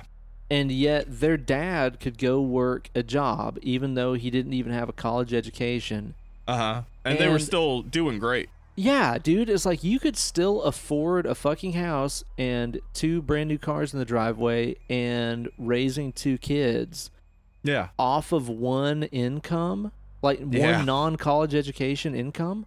Yep. What in the fuck, dude? Like I remember, you know, that again, I grew up very conservative and Christian stuff, and it's Uh-huh. like whenever it was the early and mid '90s, and more and more women started joining the workforce and becoming breadwinners for the family and making as much money as the man and so on. It was like, oh my god, this is the death of the family. Oh, they've destroyed it. These women. I know. Yeah, exactly. And it's like people were really, really freaking out about it. And it's like, dude, that is just not today's world No. whatsoever. Dude, it, I, I don't know. It, it is not possible for that kind of thing to Yeah. exist. It's like No, it's not. everything is so fucking expensive now, man. It, Yeah. It's insane. Um, my mom was a single mom growing up, so I I never got the shock and horror of of women having to work. Oh, Mhm. uh, how about this? Uh, why don't dads stick around? Yeah, how about that? yeah, how about that? Like, um, yeah. So I I never understood. I remember when Dan Quayle was up in arms about Murphy Brown being a single mom. Like, it was just like. Do you even kind of get what's going on in this world? Like you don't. seriously. You don't. No. Yeah. Um. So some other diehard in like things from '80s action movies that seem to stick. One is that heroes smoke. Yeah. Heroes That's a smoke. cowboyism right there. Yeah, it's a cowboy thing. It's exactly it. Heroes smoke. In almost all these movies, the hero smokes cigarettes. It's insane. which goes back to that American, which you know, of course, the European terrorists in the movie are always joking around through this whole thing about him being a fucking cowboy and stuff, which is why he cho- he chooses his uh you know radio name is was it Roy Rogers or something, right? Roy Rogers, yeah. hmm because he is such a cowboy. He is a lone fucking cowboy in this movie and in all those flicks, of course. Yeah, exactly. They fucking smoked and stuff, so that's that's definitely part of the character for sure. Here's the thing I noticed that made good 80s action movies that they need to get back to. And, and uh, this is this is gonna sound insane. All of the best 80s action movies were set in Los Angeles specifically. Yeah. Like it is it is talked about that they're in Los Angeles. They deal with the fact that they're in Los Angeles and there's always a California culture clash Totally. in the movies in the 80s, California is both foreign and violent, but also hippy dippy and gay. I mean, just look at Hocus Pocus. Exactly. laid back hippie California tie dye shirt and all that Yeah. stuff. And and homophobia is is a thing in so many of these movies. Um, totally. E- even though a lot of them are super super homoerotic with all their greasy muscles and Yes, so on. it's Yeah. so weird. It's like we don't like guys that act gay, but you know we do like looking at dudes' muscles when they're check all greased up. body. Yeah. um so like I think John McClane comes off the least homophobic.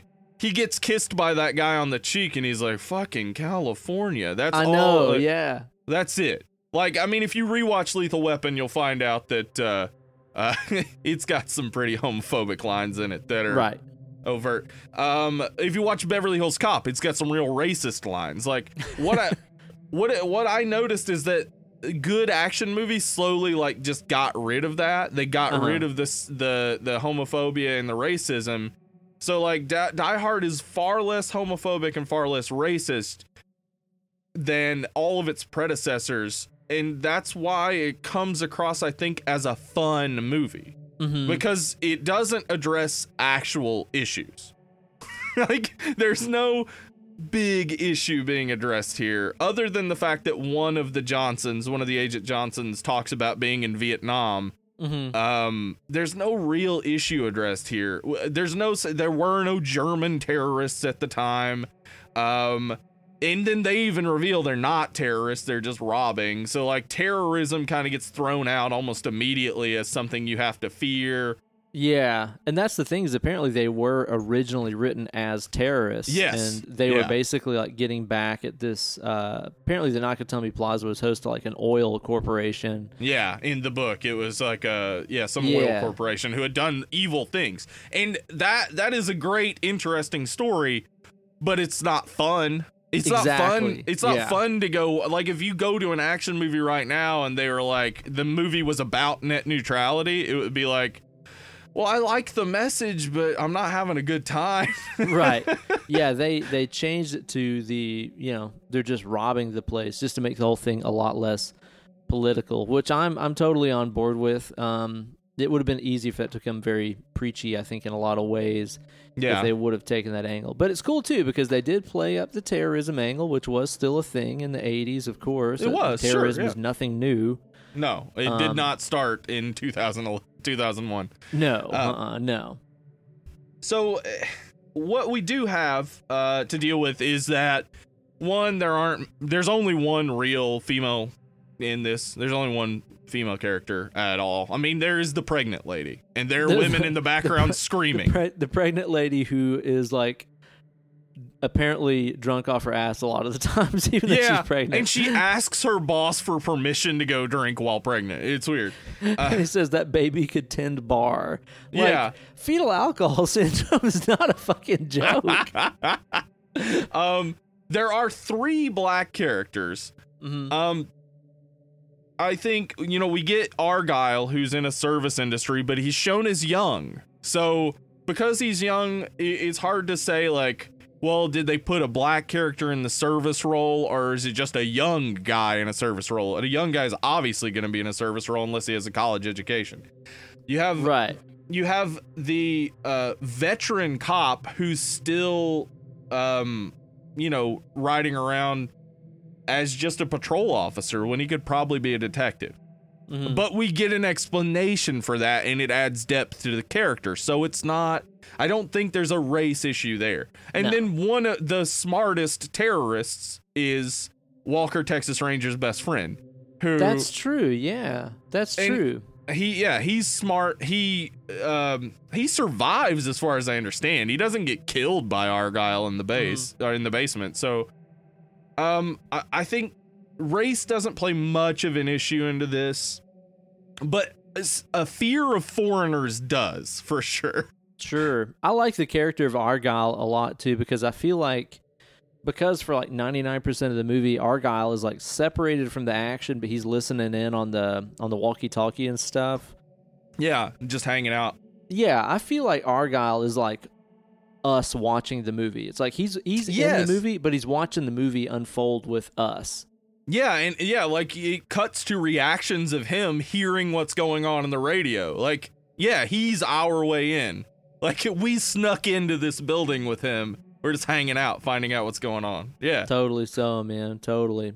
And you know, with the characters in this movie, I feel like the way that their backstories and personalities and stuff are revealed is is done extremely, extremely well. I don't feel like there is a lot of really, you know, crappy, lazy exposition in this flick. Yeah. It's it's a lot of them showing us, not telling us stuff. You know, like, I mean, for example, whenever um, you know Bruce Willis shows up at Nakatomi and he's going through the registry and she has changed her last name back to her maiden name. Like, okay, Yeah. they're they're having trouble and stuff. Yeah, it it it starts from the beginning. Yeah. Like it it starts from um the guy telling him to take his shoes off and curl his toes. That's going to play huge throughout the movie. Uh, him pull, him pulling down that huge teddy bear. We know Mm-hmm. now he has kids. Like the moment he pulls off that teddy bear, it's like, oh, he has kids. Like you, you never, he never has to say it. It never has to come up until they have the one, the only exposition dump in this movie is when he, uh, the uh, East Coast cop who doesn't know how to ride in a limo and sits next to the driver, um, has that conversation with Argyle. But what that conversation also does, more than just giving us exposition, it tells us uh, that Argyle is bright. He he picks up on small clues, and it tells us that John McClane is sad about his situation. Mm-hmm. He he's not happy that his wife is is separated from him and his kids. Like he's he's he's sad about this. He wants this to work. Yeah. Yeah, exactly, man. Exactly. Yeah, there's so much little stuff like that in this flick that that pays off. Like, you know, again, I've seen this flick a million times, but uh, and this might be a dumb thing, but I actually just noticed this time that the whole reason that Bruce Willis is barefoot the whole movie, like you mentioned, is because Yeah. that guy on the flight was like, "Yeah, take your shoes off and you know scrunch your toes up in the carpet or whatever." Yeah. That's the whole reason he's barefoot the whole fucking movie. And that's the thing too is that he doesn't take off his shoes and there's no explanation. It shows him take off his shoes.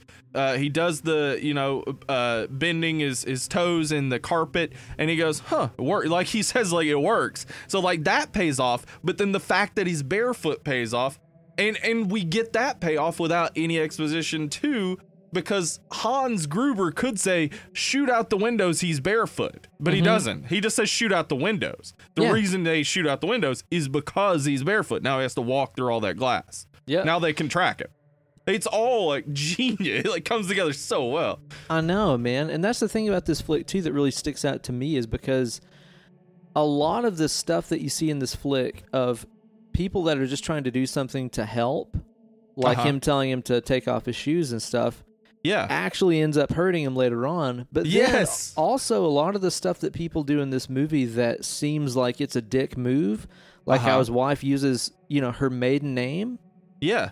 It Comes back to help him. the- yeah, it helps them a lot. The fact that she's a dedicated working woman who knows that using her maiden name is going to help her in business, not only, again, as I said, she is right from the beginning and remains right throughout. Yeah. Not only that, but it also serves to keep her hidden Yep. from from the terrorists. It's great. Exactly. Because if she would have had McClane as her last name, she would have Yeah, become an known. instant liability and an instant, Uh-huh. uh, you know, pawn that the terrorists could have used to be like, "Hey, we have your wife. Obviously, it's her because she has the same last name as you, and so on." That's a a way. There is a way to play a hostage situation in which the hostage is the wife or the child of the person trying to save them. Yeah. There's a way to play that that can be good. Have you ever seen the Bruce Willis movie Hostage? I have not seen Hostage. Is it great? Dude, it's fucking awesome. It's the Okay. best Die Hard sequel. Yeah. Okay. and it's not a Die Hard sequel. But dude, seriously, Hostage is like one of the more underrated action flicks ever. It's fucking I'll have to badass, check that out. dude. It's Yeah. awesome. But you know, another one too that stuck out to me in this flick about, you know, again, one of those small details that comes back later, again, to help, even though it seems like a dick move at first. So, who's our cokehead lawyer guy? uh, Ellis. Ellis. So Ellis is bragging to Bruce Willis earlier on in the movie about how he bought Holly that watch, and he's like, "Yeah, it's a A Rolex." Rolex. Yeah.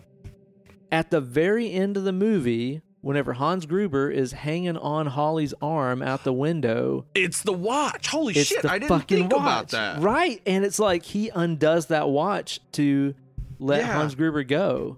there is i mean there is the the development of the holly character is simply that she is willing to forgive him Yeah. for underestimating her that that's That's a good way to put it, yeah. the only development and that that could be the sign of the moment when she is fully able to forgive him when she lets go i mean she doesn't let go of the watch but when the watch leaves her wrist it's like okay i'm not i'm not i'm not fully convicted in only being a businesswoman i also want my husband to be here with me Yeah.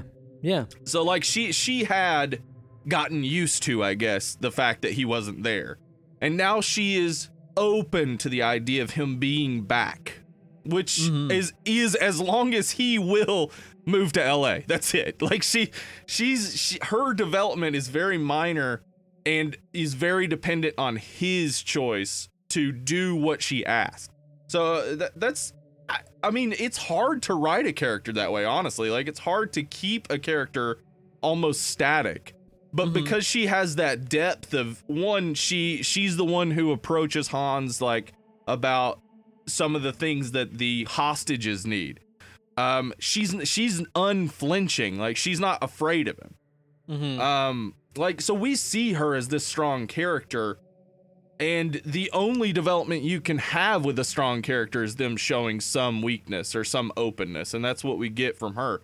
But with John, he learns like I guess it takes being about to die for him to give up his pride, and he has that conversation with Al where he's telling her him like, "Hey, uh, can you tell my wife, you know, I I should have moved out here with her. Uh, I'm sorry, etc." Like he he his development took being about to die. Yeah. And hers is a more intellectual just like, "Oh, I realize like he he has his positive elements and he's obviously a good person. If only he would move out to LA, it would be good." Now that's the thing too is the way that Bruce Willis's character uh, in this movie is is in so many ways it's like the quintessential 80s action hero but actually also it is the complete opposite of the 80s Yeah. action hero He's so vulnerable. Yes, exactly. Exactly, man. And it's like whereas, you know, again in a movie like Commando or Predator or something like that, you've got these guys that are like you know, seven feet tall and fucking jacked up, just Yeah. ripped, shredded, and they have, you know, giant muscles and they have like rocket launchers and machine guns and blah blah blah. It's like in this movie, you've got Bruce Willis, again, Mhm. former moonlighting star, Yeah. who is in a, a dirty undershirt and barefoot the entire movie and is a lot of times hiding and is Yeah. scared for a lot of the movie. Like he is uh don't be wrong, he's badass, but at the same Yeah. time it's like he is not, you know, running in guns blazing and all this kind of shit. A lot of the movie is him like hiding and sneaking around and skulking around because he is outnumbered and outgunned in so many ways and it's really cool to me to see that that that that that worked. I feel like you know, probably if this movie would have come out 5 years earlier, people wouldn't have been ready enough for that because people yeah. wanted Arnold and Stallone and Van Damme just Uh-huh. fucking being invincible and kicking ass. Yeah. But it's like, could you imagine? Could you imagine like you know Stallone or Arnold Schwarzenegger like stepping on glass and having bloody feet and pulling glass out of their feet and wincing and yeah, I mean they you couldn't imagine it. Generally in any Arnold Schwarzenegger movie, he gets semi hurt just so he can go "Ah, ah." Yeah, but like it never has lasting effect. Like No. yeah, Sylvester Stallone, Arnold Schwarzenegger, they are uh, infallible heroes that are never hurt. And uh, that's why Die Hard works is cuz it helps us put ourselves in like we all want to be the action star. You know, we want to be the person that's just right and everyone else is wrong. Yeah, and we make all the right choices and we're invulnerable and everything's fine but that's not life. And you see a person who he has his skills his detective skills which he uses well. He uses his uh you know ability to orientate himself which he you know isn't something they announce but it just shows him like when he walks past the playboy centerfold Mhm. and the first time he's just like, oh, boobs. But then the next time he's like, okay, he like touches it like I know where I'm at. I know where this is. Like he he's getting an idea of everything. And yeah. he's, figuring it out. Yeah, Yeah, he but he doesn't just know it. He's figuring it out. And that's what we get later with like the Bourne movies. Like Bourne is a ultimate badass. Mhm. But we also have to see him figuring things out. Uh, And- whereas with few uh, former action movies, it was all just they just got it. They figured it out. It was all figured out from the beginning of time. And that point that you just made about the the Playboy centerfold hanging up on that in that hallway and stuff there is Yeah. one of my it's one of my favorite things about this movie is the way that it uses small physical markers to remind you of where you are. Um, I have a problem in movies a lot of times of like if there's a whole bunch of different locales and stuff going on Yeah. or a ton of different characters, I lose track really easily. Yeah, and it, it really is easy when it's just pipes and stuff. Like it Yeah, is- exactly. like, yeah, And when you're dealing with a gigantic skyscraper with like 100 stories and, you know, half of them are under construction and stuff like this, it's so easy to lose track of like, okay, if he goes down the staircase, he's going to be right here where this other guy is. But Yeah.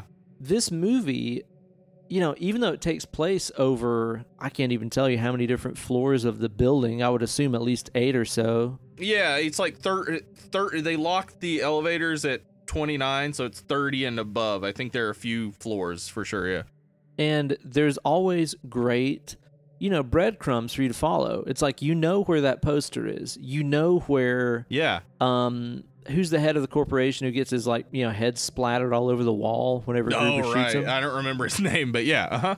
But you see the big blood splatter on that glass wall and you know where that is. yeah. Okay, yeah, we're we're back where he got shot. And by the way, that that scene is like Hans Gruber up to that point had shown that he was meticulous and that he Mhm. was intelligent, but he shows right there that he's ruthless. Oh, and fucking frigid, like yeah. it it just makes it, makes the character at that point the moment he just shoots him and that's it Oh yeah. and he, he's not affected by it he's just like okay you know let's figure out how to get into that vault without him like Exactly. it's just ruthless but yeah like the way it orients you by using familiar things over and over Mhm. but it also has like new areas where he walks in where there are all those computer servers and stuff and that's where Yep. all the the windows get shot out yeah Exactly. Well, and you know, it reminds me a lot of, of The Shining in the same way, where The Shining, even though it takes place in that gigantic Overlook Hotel, it's like you can show me a swatch of carpet or wallpaper. yeah and i can tell you where it is exactly, exactly, man. Like that's a movie that uses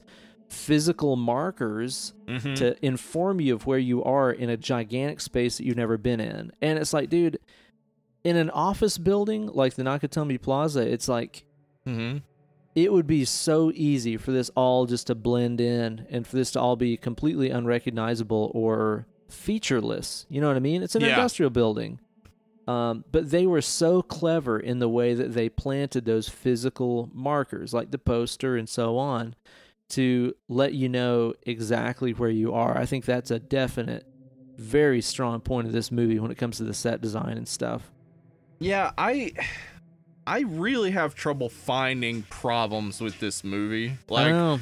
I know there are problems. One I would say is that um that conversation between uh Hans and and John McClane on the roof where you know you have the fact that just seconds before Hans was on the 30th floor and he mentioned nothing about going to the roof. Mhm. and and like the reason why they wrote that in it wasn't even in the shooting script. Like they as you said they were working on the script as they went. This wasn't even the shooting script. They just found out alan rickman can do a passable american accent. Oh, and they right. sort of Yeah, wrote yeah. it on the day. Like they just sort of wrote it as it happened um apparently, you what you're tell. seeing on screen is like a, a first take, like one take. Like this is what would happen if these two characters of Gruber and McClane met, yeah and they didn't know who each other were, and they were both feeling it out. Like yeah it's an awesome, awesome bit in the movie that is so fucking tense, man. Where you're like, oh my god, yeah, it's really tense but i'll tell you this uh they were um, too impressed by alan rickman's american accent because it's not good. And maybe. Uh, okay, yeah, and he, like it seems like when he's walking back toward where his gun is like why didn't he just keep walking? Because john wasn't going to shoot him like because he thought he wasn't one of the terrorists. Mm-hmm.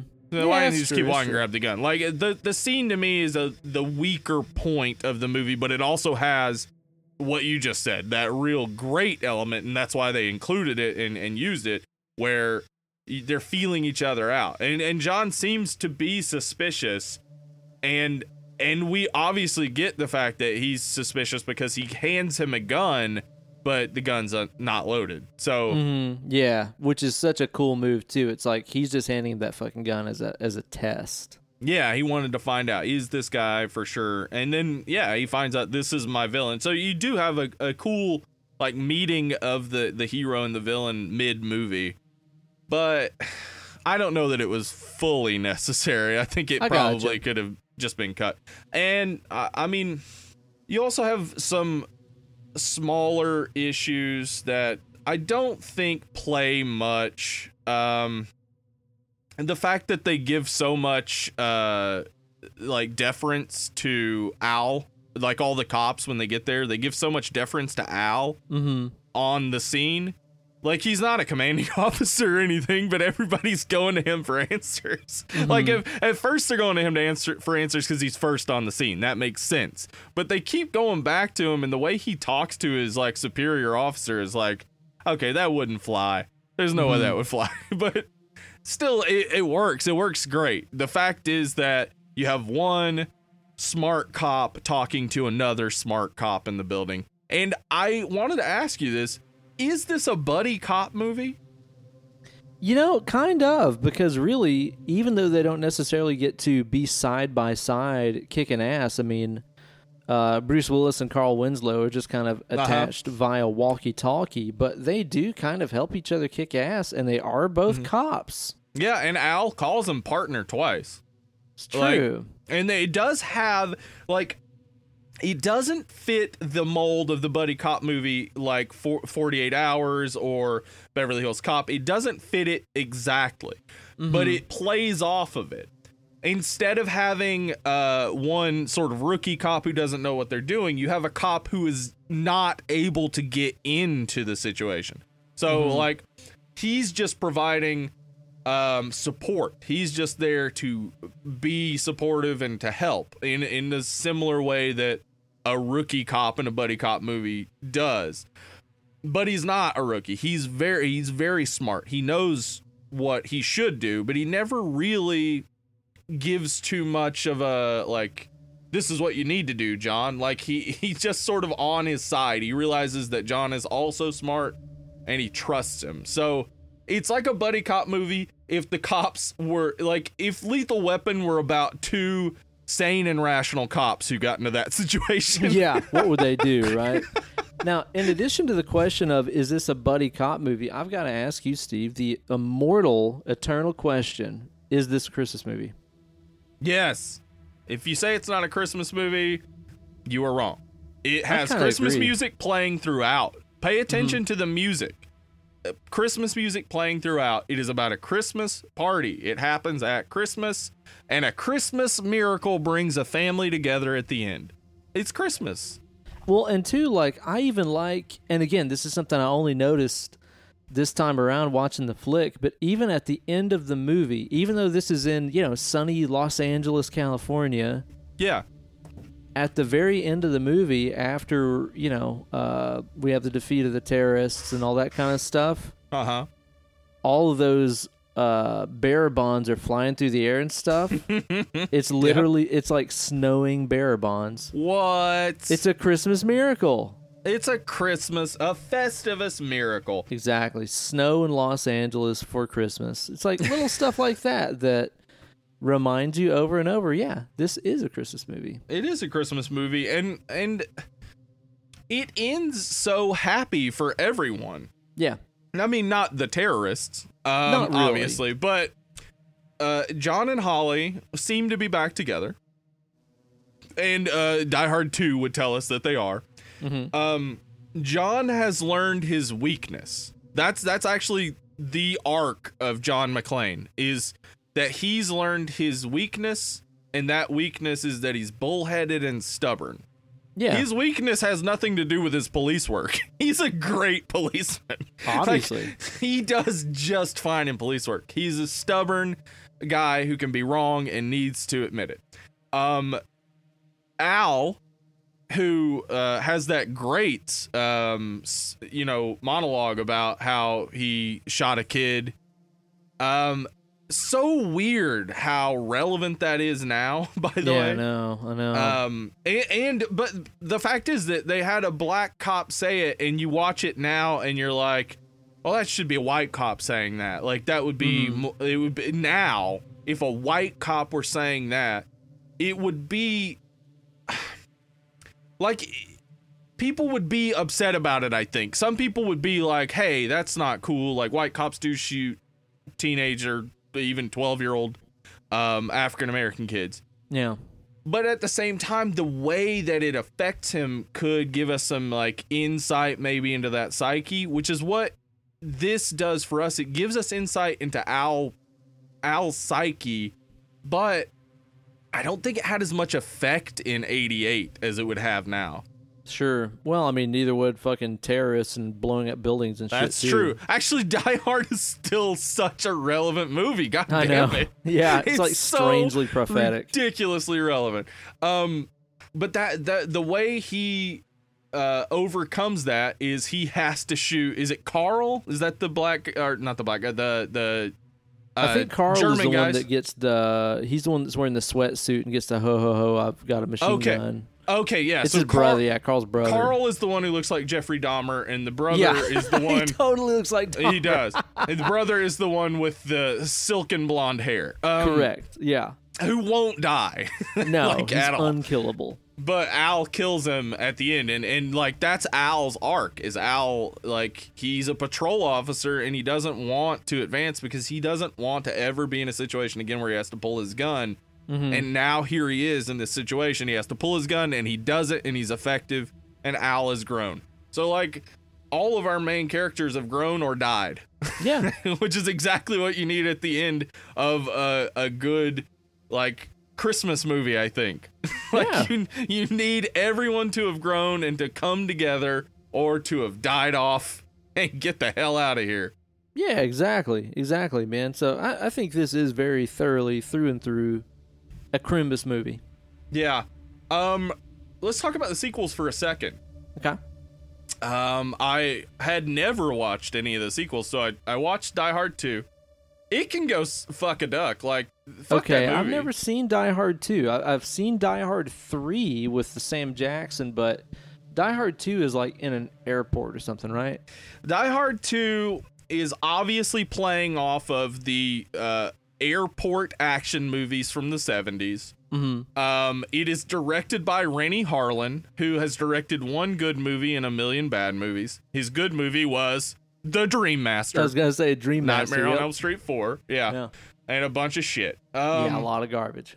it really loses every good thing about the first movie. And here's the interesting thing Die Hard 1, uh, Roger Ebert gave it a 2 out of 4 stars. Die What a Hard, moron. Die Hard 2, he gave like a 4 or 3 or a 4. What a Like he said it was a much better movie, etc. He's way off. Um, Huh. Die Hard 3's fine. Yeah, it's I mean, pretty it's good. Not, it's not great, but it's fine. Um, I didn't get into the other two, the Justin Long and Mary Elizabeth Winstead one. Uh, I I didn't see, and I, I've never even uh, thought about watching Live Free or Die Hard, but I hear it's bad. I saw the fourth one and I thought it was okay. I thought that it seemed like one of those movies where it was just like, which I believe it was, written as just something completely different. And then they were like, hey, let's just make it a Die Hard movie and put John McClane Yeah. in it. Yeah. Um, and I heard that the fifth one is just a fucking dumpster fire of a movie and is just completely horrible. I, I just think that this was never meant to be a franchise. Like when you have such a good closing of all the storylines and you see Yeah. these two come together, the only way to do it after that is for it to be a Beverly Hills cop type thing where you have Carl Winslow and, and Bruce Willis on the street figuring something out in LA or whatever. Yeah. But because uh because Reginald VelJohnson had gotten um Family Matters, uh, uh, Die Hard 2 was 1990, so 2 years after this. 1989 he gets Family Matters. Die Hard 2 they only get him like he's only in a brief scene where um John McClane calls him cuz he's got a popular ass television show to do. So, if you can't get him back, and if you're only going to deal with Bonnie Bedelia as someone in a plane, which is what happens in Hard 2, she's just up in a plane the whole time. Mm. If you're only going to have her doing that, like, just don't even do it. There's no reason, if you can't bring your characters together the way they were and then separate them, that's what you do with a sequel. You have your characters come together in the first, and then you separate them in the 2nd But they're separated the entire time throughout the second movie and they only like uh Al never comes back and the the ending is basically um John and and Holly hugging but like she's not been a part of the movie she's just been off in a plane the whole time it's it's really annoying Huh. Well, now let me ask you there, Steve, because I know some of the sequels might be weak, but have you ever played the Die Hard trilogy game for PlayStation 1? No, I haven't. Is it awesome? It's fucking awesome, dude. And it's so funny, too, because, like, this was in the age where basically every licensed, you know, movie, video game was, Was a shit. pile of dog shit. Yeah, just fucking horrible. Dude, Die Hard trilogy for PlayStation 1 is awesome. I'm going to I'm going to give you a quick rundown on it because you would really you would really enjoy it. So, it's basically 3 games in one Okay. uh, much like the trilogy, and every every installment of the trilogy is a different gameplay style. So whenever you play Die Hard, it is a third person, you know, over the shoulder perspective Uh huh. game where you are going through the many floors of Nakatomi Plaza and you're shooting terrorists and you are saving hostages and defusing bombs and stuff, right? Uh huh. Die Hard 2 is an on rails shooter, you know, where it's it's first person and you're just controlling a crosshair. It's kind of like the Terminator shooting game, you know, Yeah. and you're going through the airport and stuff, Okay. um, doing a lot of stuff that you just absolutely could not put in video games today, like going through an airport with a machine gun and like shooting civilians. It's really Well, gory too. It's They really did bloody. put that in Call of Duty Modern Modern Warfare. oh Um, yeah, people went nuts over that. Yeah, they did. So anyway, It's true. And then Die Hard 3 is a driving game. It's almost kind of like Crazy Taxi, only you're driving all over town and like defusing bombs and there's like cars that have bombs in them that you have to like run off the road and stuff like that. uh huh. All the while mowing down civilians, walking on sidewalks and stuff. Sounds like Grand Theft Auto. It kind of is. Yeah, it really kind of is. Only that game came out for fucking- Around that time? fucking ever ago. Yeah, I think like Yeah. 97 or 96 something Yeah, like that. yeah. It's a good game, man, and it's one of those ones Sounds where awesome, there's you know, it, it's way brutal and way gory and there's some fun like cheat codes and stuff like that you can use to make the game even more fun. So, yeah, that's a good. One of the rare good licensed movie games from that time period. Now, Ben, you said something to me before we started this when we were doing our little production meeting. Uh, you said that Die Hard is the Guns N' Roses of 80s action flicks. And I, Yes. I want to hear more about this. That's correct. I feel that this movie is the Guns N' Roses of 80s action flicks. So, what I mean by that is in the hair metal era, you know, when you had Poison and you had Uh-huh. Motley Crue and Britney Fox and you had all this like super glamorous, glitzy, Mm-hmm. you know, guys in makeup and spandex and high kicks and all this kind of stuff. Kissy faces, etc. Yeah. exactly. All the stuff that I love and make money doing. Then you had Guns N' Roses that came along. And Guns N' Roses wasn't really like that. Like No.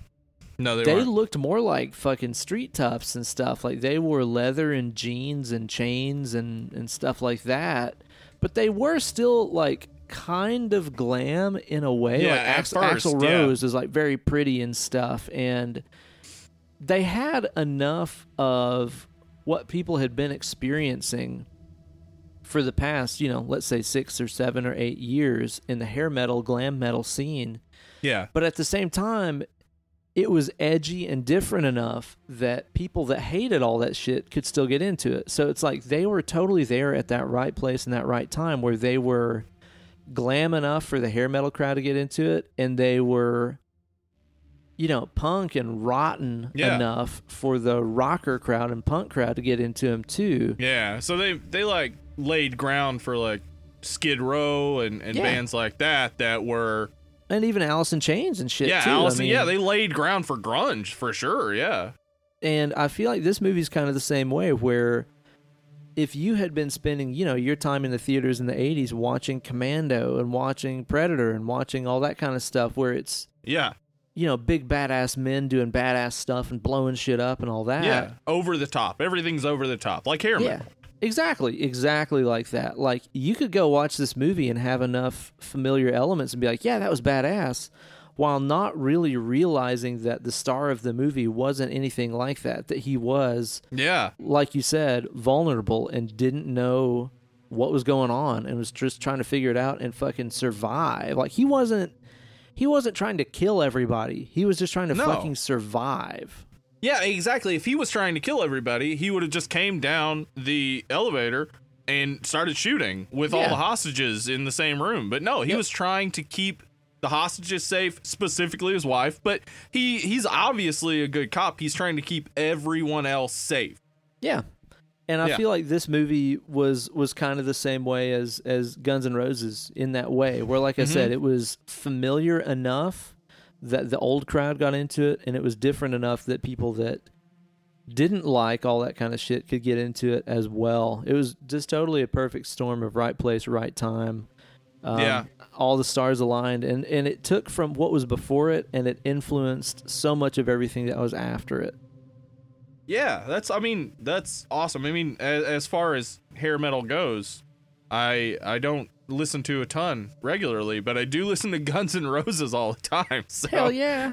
Um, so yeah, I, I would say this this movie. Like I watched these '80s action movies, as I said, I, I watched a bunch of them. I still love them, and I, there are a ton that I on. I made a list of action movies that are from the '80s that I just want to rewatch that I I loved, and I haven't even gotten to them. And I know I still love these, but I know they don't stand the test of time.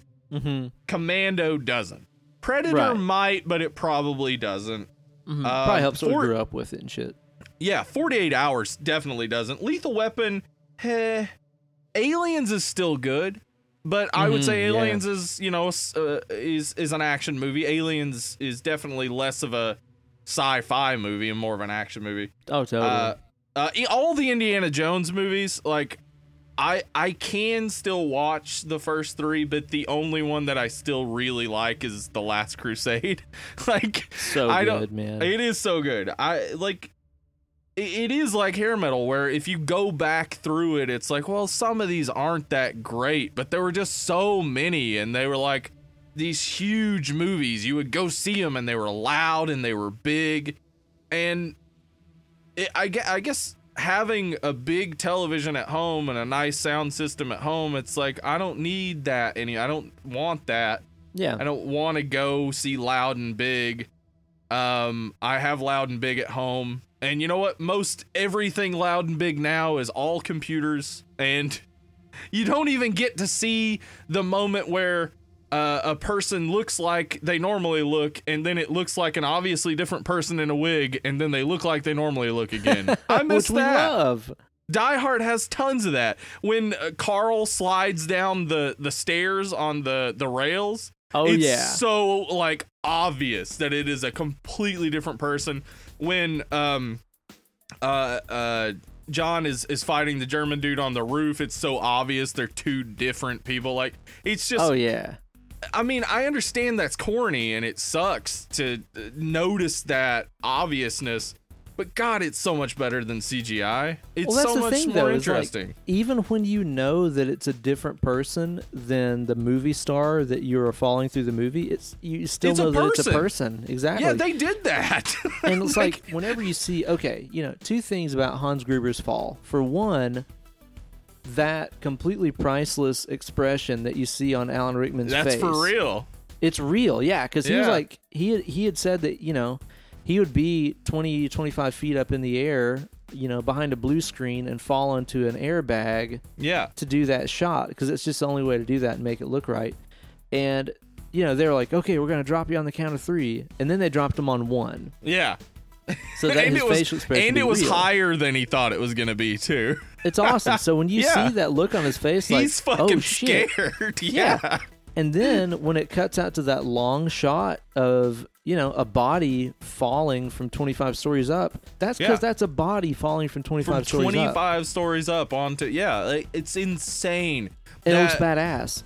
It does. I understand like uh, the benefit of CGI because all of these stuntmen were risking their lives for Oh, yeah. A very minimum amount of money. Honestly, you'd be surprised how little they make for for doing that. Sure. But God, it looks good. w- it does. I would say I would rather they get paid well and you keep doing that than CGI. Though, like, uh, I mean, I can't I can't fully diss CGI. It's obviously brought us some really good movies. oh yeah, I mean the Marvel movies would not be possible Yeah. without it. But then you you have movies like Mad Max Fury Road. And it's like almost all of this is practical. Like Mhm. ho- how how do you how do you reconcile the the practicality of one of the best action movies of all time? Fuck Uh.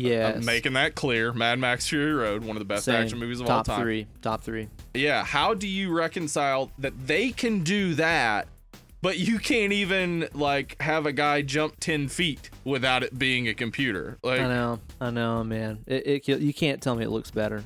no, it doesn't. It definitely doesn't. But uh, it, it gets more movies out, and that's nice. But it also gets a ton of bullshit out. Like, Yeah. if you if you go through the '90s, there are some real good action movies, but there are tons of just shit piles. Because when you watch them now, all you see is the CGI. Like you can't the horrible you- CGI. yeah, you can't pay attention to anything else. And so if you want a, an action movie to stand the test of time, which is generally not the desire of people making action movies, but if you want a movie, an action movie to stand the test of time, you do practical effects, you do good story, and you do good actors. You don't go for the biggest person, you go for the person who can make the the character relatable.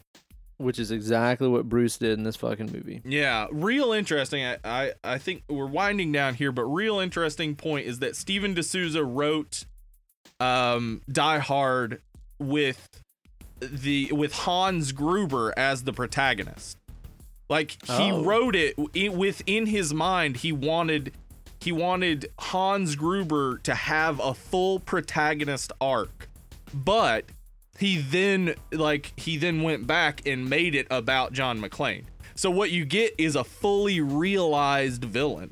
Like a villain hmm. who who goes through shit, who changes, who becomes different but at the same time is that same badass like I don't care, I'm cold, I will kill at the drop of a hat.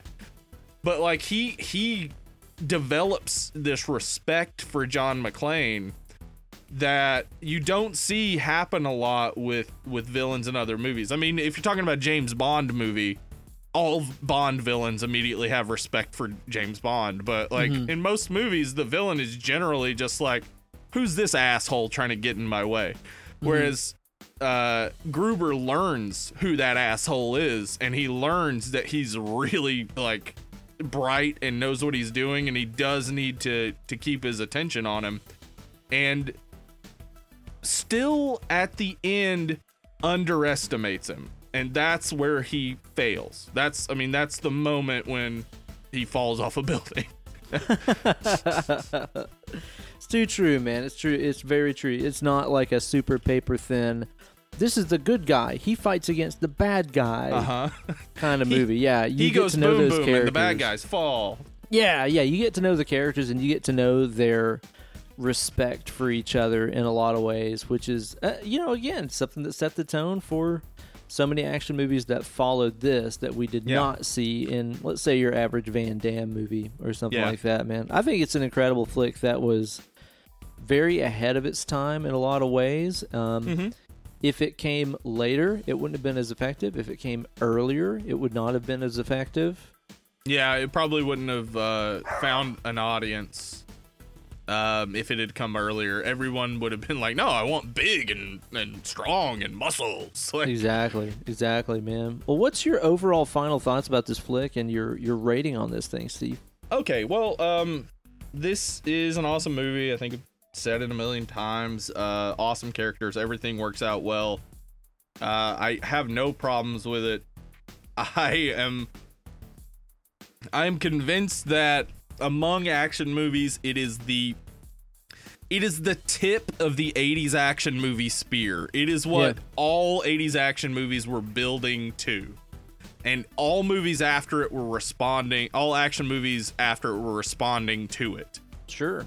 I mean th- that kind of became like a trope where it's like oh speed is like die hard on a bus. Yeah exactly exactly. By the way uh, just a quick point i want is that uh jan de bont director of speed and twister was the cinematographer for this movie oh uh, and Jan de Bont has one of the most interesting Hollywood careers of all time. He directed he directed Speed and Twister, and then he um directed Speed Two, which is terrible. Yeah. and, and um then he directed uh another movie and then the uh second or third tomb raider.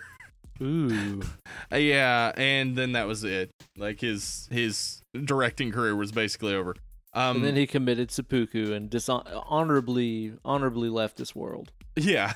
So yeah i don't know. Like this is definitely uh, i think one of the pinnacles of, of action movies Yeah. for me it, it's hard to find anything to complain about so uh it's a 10 for me Yeah, I can Yep. I can totally totally side with that, man. I'm with you because it is just it's one of those movies where you know, like I said, with some of the little flaws, like the ambulance, and then like the you know the rigging of the C4. When the fuck did that happen? Um, yeah i don't know yeah it doesn't make sense yeah I like to think Nakatomi Plaza was an inside job, you know. but you know, there's little there's little things like that that you can pick apart about it. But I- I mean, you know, again, to take it back to Guns N' Roses, it's kind of like going back and complaining about how some of the playing on Appetite for Destruction is sloppy. It's like, who the fuck cares? it's badass. yeah You know, it's like it, everything is sold so well that you completely buy it. You don't really. The filmmakers didn't second guess it, and you don't second guess it either. You just kind of, kind of go with it because it is so well done. Um, it's fascinating to see how well this movie did, like we said, work upon its influences while also building upon them in a way that none of those flicks had done, um, and influenced other flicks that would follow it and stuff too. I think it's fantastic. Awesome soundtrack, really well used soundtrack and stuff throughout the movie. Very memorable characters, even little side characters like the little side terrorist dudes, uh-huh all memorable in some way or another. Um, even though there's many locations in the movie, all memorable. Well, I say many locations. It's all in one building, but you know what I mean. All the different. there there are many many locations Yeah, yeah. And I think it would have been so easy for this to be a pile of shit, but man alive, they really did the impossible. They pulled it off and made a super, super memorable and enjoyable movie that is standing the test of time. So, man, I I really want to complain about something, but I can't help but give it a 10. It's a fucking 10, man. Yeah die hard Hail Satan. die hard gets the hail satan award Well, Steve, next week let's let's go ahead and return back to our our main objective of this podcast and do some horror flicks. Now, this is Oh, I going to be the you- first. Oh, what was that? uh, I, I thought you were going to say our main objective of this which is to talk about sam neill Yeah, exactly. Yeah, that that does seem to be kind Uh-huh. of the primary objective Yep. of this show. we do end up talking about Sam Neill a lot, and we're going to continue doing that with our first episode. It's the first episode of 2018, right? Yeah We're going to be covering a hotly, hotly requested Dead and Lovely listener choice, and we're going to be covering motherfucking Event Horizon. I'm Yeah. really excited to cover this movie. I watched it for the first time, I think just about a year or two ago, okay and I fucking love it, man. It is a it is a true sci-fi horror movie. Yeah, it really is. And I I love how it straddles that line so well. Like Mm-hmm. it it is it is um if if re- it really goes into an element of horror that isn't covered a ton which Mhm. is the concept of hell like we we talk we've talked about demons we've talked about possession Yeah. but this is about hell like hell um Metal. Yeah, it's metal as shit, and it's also very much sci-fi because, uh, you know, it's in space. It's like the best Doom movie that was never made. Exactly, it's exactly it. It's the best Doom movie that was never made. Exactly. So I'm really excited to be covering that on the show next week. Steve, in the meantime, where can these folks find us on them internets? Well, you can always email us at deadandlovelypod at gmail.com. Love getting those emails. And Mm. uh, you can find us uh, on Instagram and Twitter at Dead Lovely Pod. We also have a Facebook group. Wonderful. And you guys can suggest and recommend movies for us to watch and cover on the show. You guys can follow me on Instagram and Twitter at Ben Eller Guitars. Steve, where, they, where can they find you on them outlets? At Steven Spratling. You know how to spell it. Is that with a V? It is. It's with a V and a P. Oh, now you guys can uh, also please do us a big old favor. Go on iTunes, rate and review our show. We put a lot of time into watching movies and recording and editing and uploading and posting and all that kind of jazz. And it's uh, of course it's all completely for free. It's all for you, Damien. And so the least you could do for us would be to go on iTunes and write us a short G-rated review. That way it'll get posted and uh, review our show. So please go on iTunes. It just takes a second. You can do it from your phone. Rate and review our podcast. We'd appreciate that. Well, you guys have been absolutely just goddamn delightful, and we'll be seeing you guys next week. Uh, thank you so much for listening. I'm Uncle Ben, signing off. I'm Hollywood Steve saying good night. Delilah. Delilah. Fucker.